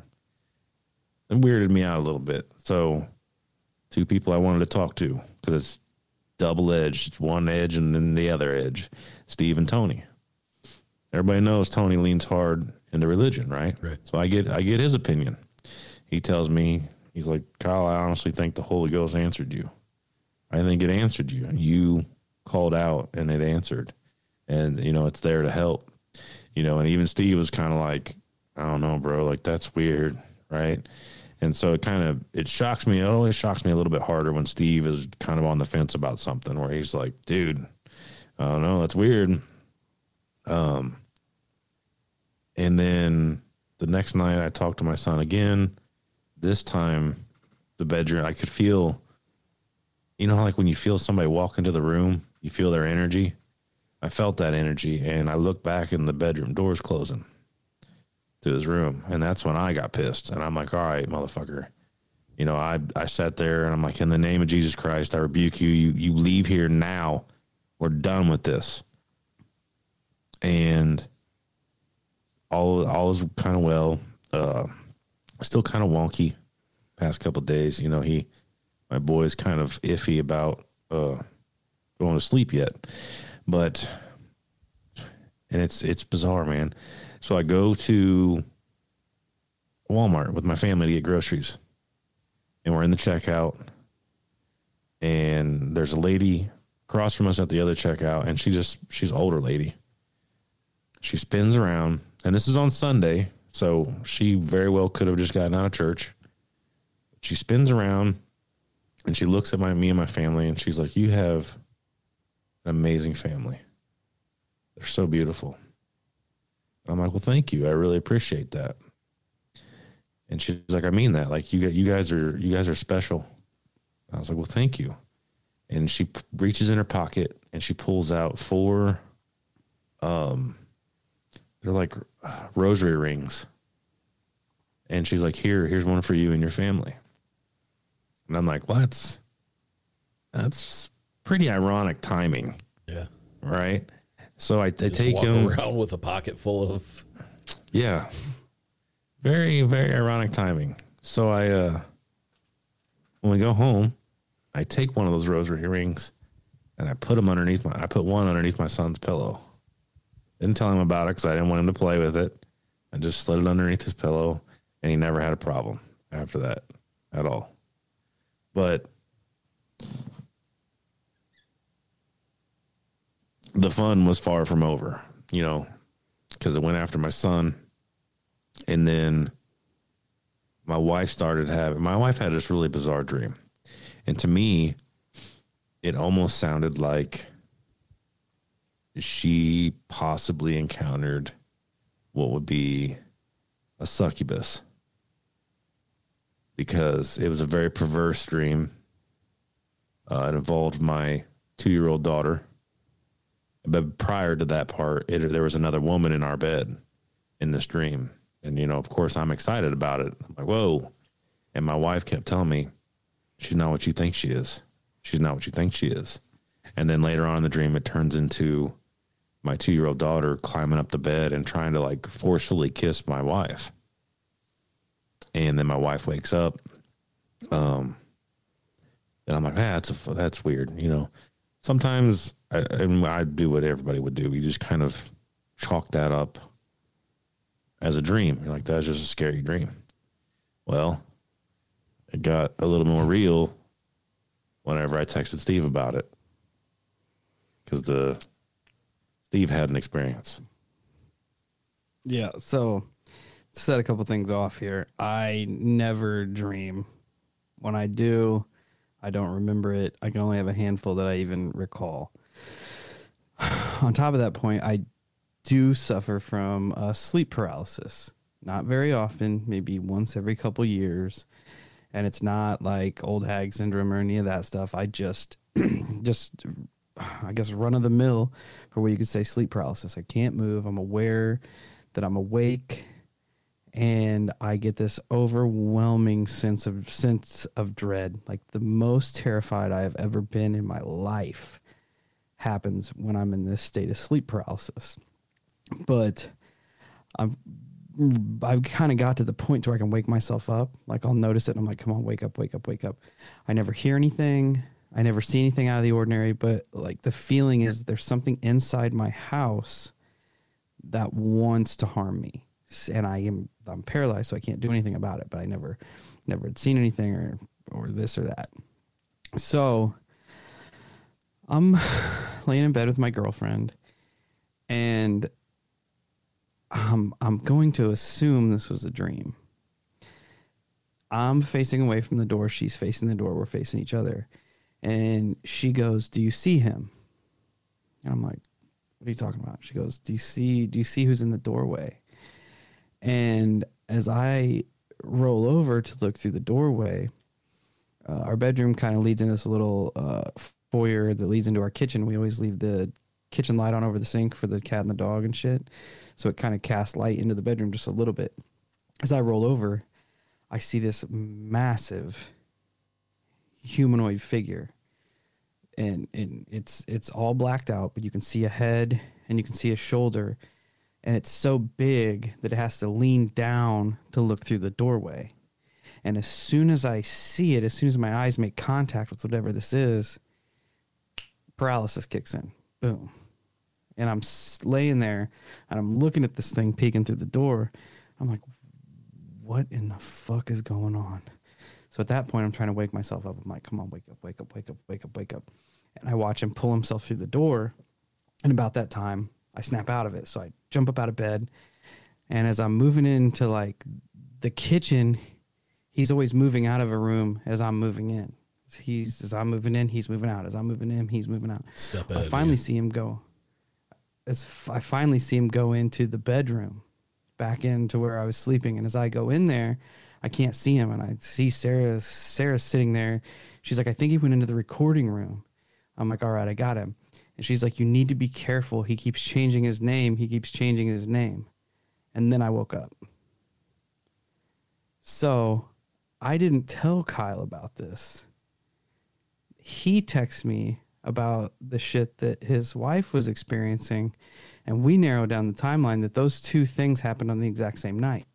Oh shit. And as we're sitting there and we're going through whatever this is that's messing with us, I'm like putting it together. It's almost like it's coming after us at our most vulnerable spots. Like at first it comes after our kids. It's fucking with Maddox, it's fucking with Kyle's son, and we kind of squash that. Then it comes after me in my sleep paralysis, which is the most terrifying thing that I've ever experienced. On the flip side of that, it comes after Kyle and his wife in in a time of intimacy. And then it also morphs back into Kyle's other other kid. Like whatever this thing is is just honing in on these times that we're so vulnerable. And it it just got so so fucking weird. Then we had people reach out to us, multiple people. One from the UK. Um, I won't go into details. They just let us know. They're like, I just want you to know that you I I feel like you guys have something bad attached to you. They said don't just just be be aware of that. You need to see someone to try to get try to get whatever this thing is cleaned up. Then we had other people reach out saying that like we're getting bad vibes, guys. Like it feels like something bad's gonna happen to one of you. And I mean, we really I started didn't. going through a bunch of health issues too. Oh yeah, I forgot about that. Yeah. All these weird like coincidences. Like I totaled my car out right off the rip.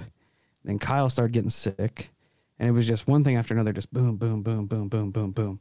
After these these things happened, and it was just it was such weird timing, and the fact that everything was lining up was so bizarre. But it kind of toned itself down. Like we we vaguely retch out in the Discord, and we're like, if anybody wants to send us some like positive vibes this way, it sounds like we could probably use them. And it kind of righted itself. I hope. Yeah, it's been it's been tapered off for a hot minute. You know, I got everything Knock back under control, but man, like whatever happened to me health wise was probably the most bizarre shit I've ever been through. Like I would go through bouts of extreme lightheadedness. Uh like I'd almost feel like I'm that feeling right before you're about to be hammered drunk. That's how I'd feel all day. And then my blood pressure was all over the fucking place. I'm talking there'd be nights where it would for no reason it would just be banging like 174 over one over 104 just out of nowhere. Just start hammering hard. Jesus. And i'd almost feel like i'm getting ready to pass out. I mean it was it was terrifying. And now i've now everything's leveled back out. But i don't know what happened uh, you know and it was just kind of it was kind of funny because we got told don't talk about whatever is attached to you because you're just going to give it power. And I can remember one day talking about it, and Steve's like, "Hey, we're not supposed to talk about it." And I'm like, "Yeah, but you know, I feel like we should ask the Discord for help and all of our listeners for help." And Steve's like, "Fuck it, let's do it." We just threw the hail mary out there, you know, and and that's just kind of like our our mo. Like if one of us ventures off into the gates of hell, when the other one's got to go, we just can't let your your buddy go. So you just you just go with it, you know, and know, it seems that it's panned out for us. You know, I uh, I have had a few things come back. Now, uh, I want to say prior to all this nonsense, I started. Uh, I can, and if you go it's, I don't even remember the episodes or anything like that, but you'll hear me reference um, hearing a woman's voice when I sleep. It'll wake me up out of a sleep every time. Boom, because I'll just hear her go, Kyle, and I hear it clear as day in my ears, and it'll wake me up, and I freak out for a little bit, and then I go back to sleep. Well, accompanied to this, uh, we have a couple of decor vases on our dresser. And my wife started noticing it first, but she'd hear ting, ting, ting, ting, ting, like somebody was dropping something in the vase. And one day she investigated it, and there is a little hard as a rock, like black bean inside that vase. I have no idea how it got there. But every once in a while, you'll hear it go ding, ding, ding, ding, ding, ding. Like something drops it in there. And I've tried. Like I've stomped my feet past the, the I've tried debunking it as many ways as I possibly can. Uh, but once I went on this like spiritual journey, if you will, like rebuking things, and uh, I'm not big. Like I said, I'm not big on boxes. So at night, once in a while, I'll lay there in bed and I'll, I'll just go. I'm thankful, or, or thank you for protecting my children. Thank you for my health. Like I just give thanks to whatever's listening. You know, whatever you can call it God, you can call it Jesus, you can call it whatever. Sure. But whatever positive entity, you know, I'm just saying thank you for my health, for my family, for my safety, et cetera, et cetera, et cetera. Ever since I've done that, I have never heard the woman's voice again. It's gone. And the bean has, it'll go through these where it subsides for a very long time. Like I haven't heard it forever until last night, actually, whenever me, my wife, and my three year old heard it. Because my three year old even goes, What was that? What was that noise? And my wife goes, You heard that? She goes, Yeah, what was it? And so I'm like, and me and me, at this point, me and my wife just laugh, you know, because we don't know what it is. We don't know what's causing it. Um, Is- I don't know. Is know. the It's- bean still there? I thought the bean was gone. I don't know. Yeah, my wife did check it one day, but there, here's the thing too. There are two vases, so she might have checked the wrong one. I need to check it out. Okay. And see if the va- if it's in there 'Cause I because was like- she thought the bean was gone, gone. I got you. So that's a good point. I forgot about that. I need to empty out what those vases because I have. It's in the tall one. I know it's in the tall one. So I don't know. Because the Weird last stuff. time we talked about the last time we talked about the bean, you're like, yeah, I haven't heard it for a while. I think Sh- I think Shauna got rid of it. So I'm like, yeah, damn, did this thing come back? I don't know. The, I don't know, man. It's it's weird. Like like I said, I have tried debunking it, man. I, I don't know what it is. You know, for all I know, it could be Ernie hanging out. It could be her dad hanging out. You know, it's both very protective people. Yeah. And like when I do do my part, you know, I will say because every once in a while to this day, I'll still do it. I'll be, I'll just be like, in the name of Jesus, I rebuke you. You need to leave. You need to go where Jesus tells you. Any and all negative energy, leave my house. Right. So maybe whatever's hanging out now is not negative. I, I hope it is either her dad or my brother Ernie. Well, that's strange. It's weird, man. That is weird. And like I feel, like I'm sure Steve circumstances between the two of you, and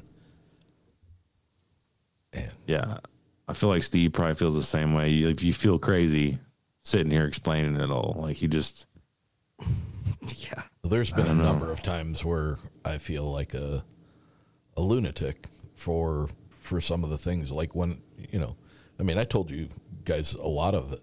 You know, when I was on your show, and when you just sit there and you just you let it all out and you talk about it, it's like I, I'm I'm crazy as a fucking loon. Oh yeah. yeah. You know, It is weird verbally put, putting it all out there. and then like especially when we started connecting the dots, you're uh, you're like, am I connecting dots that aren't really there? Like, just to like kind of kind of justify the weirdness that I'm going through, or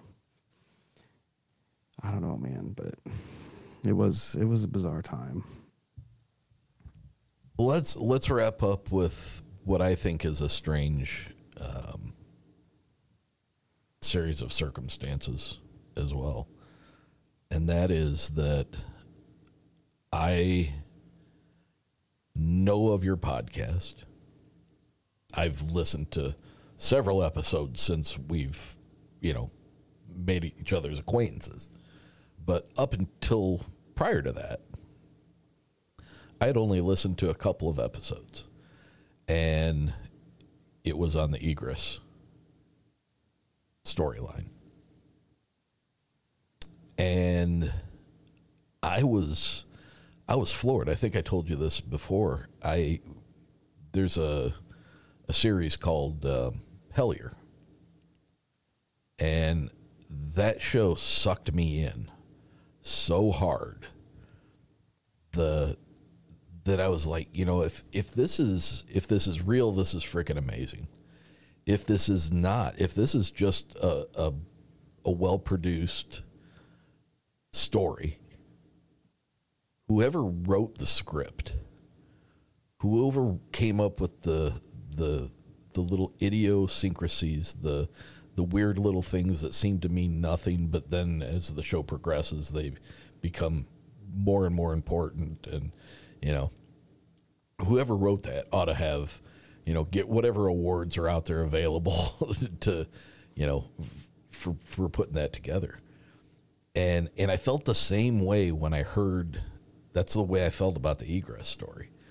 I was like, man, this is so this is so different than anything I've ever heard and so weird. And, you know, if this is real, this is some shocking shit. And if it's not, I don't care.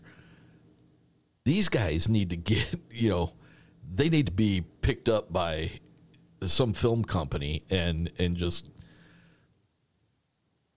so that that was my only experience with you guys.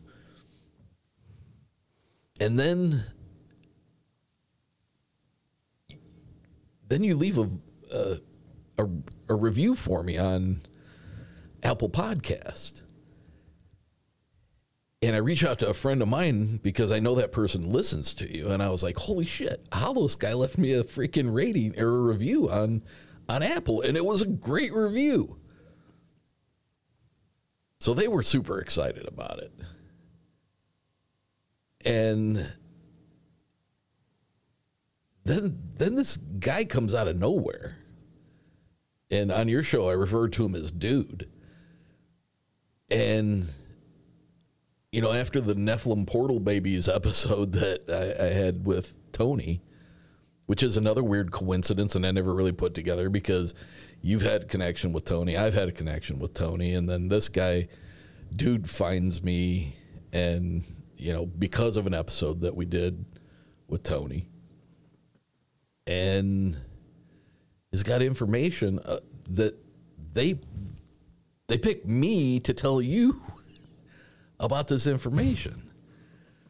And it could have been, you, you, guys have been doing this for how long? Four years? It could have been about any episode, but it winds up being about egress. I just, it's very strange to me that how this weaves. I had nothing to do with you guys. I had nothing to do with dude. you know? you had nothing to do with me and then then this guy shows up at the dogman conference and tells you to listen to me and then all of a sudden i find out this guy's got information to give to you it, it could have been any weird, episode man. it could have been any one of your shows but no it has to be egress and that's the only show of yours that i had listened to in, in Hellier speak, synchronicities are abound, man. it's just and so it's, strange. Yeah, because I, I never really thought about it, how it all played out, how how our interactions, how we cross paths, until like you actually sit down and think about it. You know what I mean? Yeah. Because if we would have chose not to go to the Dogman conference, which also also is is tied to Tony, Tony was a speaker there, we would never have met the guy who's like, because I mean, within the first, within the first probably five minutes of talking to this guy, he's he's like, you listen to uncomfortable podcasts, and I'm like, no, let's let's talk about it. You know, he's got his phone out. He's like, you need to listen to this episode. You need to listen to this witch episode and this that. I'm like, all right. If if if there's fans that are this passionate about it, it's definitely worth checking out. You know. So, like I said, I got to listen, and I'm like, man, good content, good audio quality. Let's let's we need to link up. You know, let's talk about some shit. And uh, little did I know, there was also forces beyond my comprehension, also kind of pushing you toward us as we were getting pushed toward you. And it's And as you're saying that, dude, I'm getting the chills. You know, I mean, this isn't something spooky or anything, but I got the chills all over, and it's it's because it's just so damn weird. it is. eh, I mean, that's the only way to put it. It's weird. It is weird. It's it's almost like like you almost have to start putting lending credence to the fact that we're we're all at this point for a reason. You know, I don't know what it is. I may not ever I may not ever know what it is, but we're at this exact uh forces beyond our comprehension. Yeah. We're put into play to bring us here. Now I feel like it's on us to figure out why. What what brought us to this point? What what purpose does it is it that we are all now all of our paths have have crossed and are intermingled? Where do we like where do we go from here? Yeah, and you know, I mean, I, I, I mean, I am involved uh, peripherally, but I, I'm nevertheless I'm involved. You know, I just had my two year anniversary of the show. Um, Congratulations, February 14th. Thank you. Um, so I I've only been doing this two years. You guys been doing it. You're coming up on four. Tony's been doing it for over six. I'm, I'm small potatoes. You know, you guys are you guys are big fish in a in a pretty good sized pond, and Tony's you know got the fin breaking the water, swimming around all of us, right? Right. And I look at myself and I'm like, how did I get here? You know, how how did I get here? Because I'm not I'm not where you guys are. I'm not where Tony is. Probably never will be. And inside of two years, I'm like, why me? Why any of us? You know, I mean, in the big picture, not taking anything away from you or the size of your show or your fan base, in the big picture, none of us are Rogan. Oh no. you know, No. what why are we being pushed together? You know, I felt pushed together with Tony to do that that big 4-hour marathon that we did. You know, that there was something at, at there was something acting on that. And and I feel the same with with you guys that something was acting towards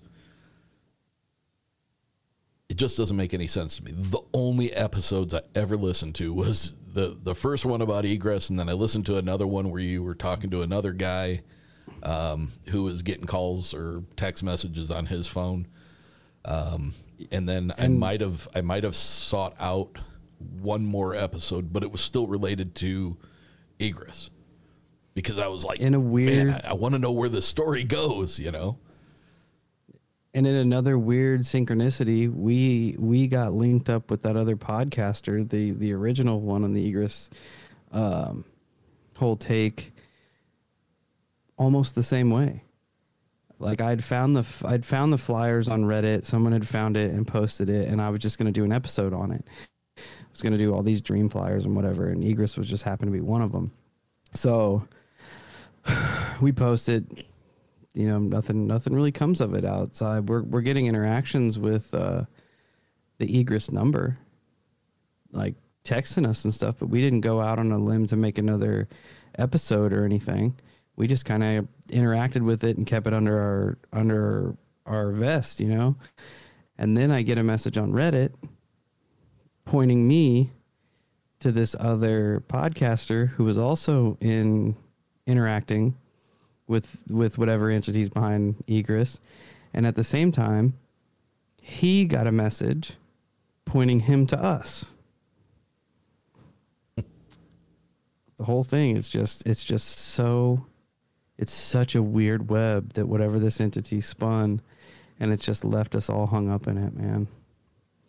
This all kind of reminds me of uh, M Night Shyamalan, the the guy who makes movies, uh, made signs. Wouldn't that be a kicker if he's behind it?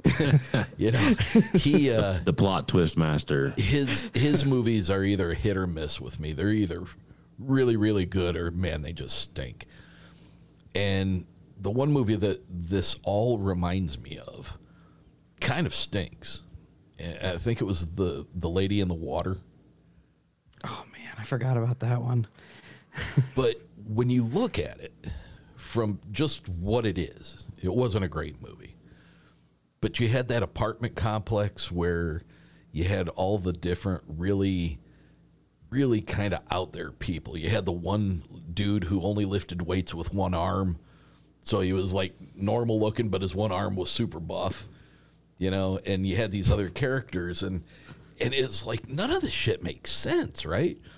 But at the end of the story, in order for the the resolution of the the story to take place, each one of those weird iconic looking people with their own little idiosyncrasy that made them who they were all had a part in in getting to the end of the movie. None of it could have happened without them. And I have I have been feeling that way since my trip down to Tennessee. Is that all these people are going to play a part in some way in whatever is coming. And I don't understand it. I have, I have I- no clue. I kind I I kind of kind of feel the same way, man. Like I said, Egress Egress was the the catalyst that led us toward Tony. Egress was the story that our listeners pushed and ran with. Like, you need to hear this, and then you reach out to us, and then now all these other paths are crossing. And even though Egress is essentially out of the picture at this point because they just just dipped out, just ghosted out, it's still like in the background, almost like pulling some strings and kind of kind of keep pushing people in different directions and keep moving paths and shit. It's weird. It's weird. It will it will forever be my uh my the unicorn that I'm chasing, the dragon that I'm chasing. The white whale. Yeah, if I could get if I could have one if somebody came if somebody came to me right now and said you can have one answer to any question you want. Paranormal world conspiracy world whatever what have you. I would probably be like who i would want to know who's behind egress industries. And if it's a, any any answer that it could give me i would be okay with. If it was some dude in the basement putting an arg together kudos to you bud. You got me. You pulled one over on me.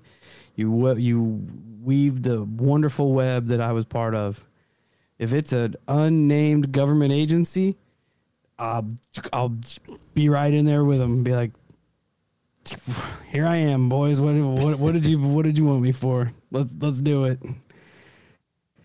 If somebody texts me right now and gave me coordinates, I say it every time. If they gave me if that number popped up on my phone and gave me coordinates, I'd be driving there right now. Just give me answers, man. Just give me fucking answers. Kyle, you feel the same way? Yeah. Oh yeah. At this point, yeah, I'd want to know. I'd want to know because it has been, like Steve said, it's it's it's a huge. it changed part. our path. Yeah. It changed our course. Yeah, it did. It's one of the reasons why we're here where we are. Yeah. You know, it's and like I said way earlier in the show, like the universe lines, you know, it it it guides you down the path if you pay attention enough.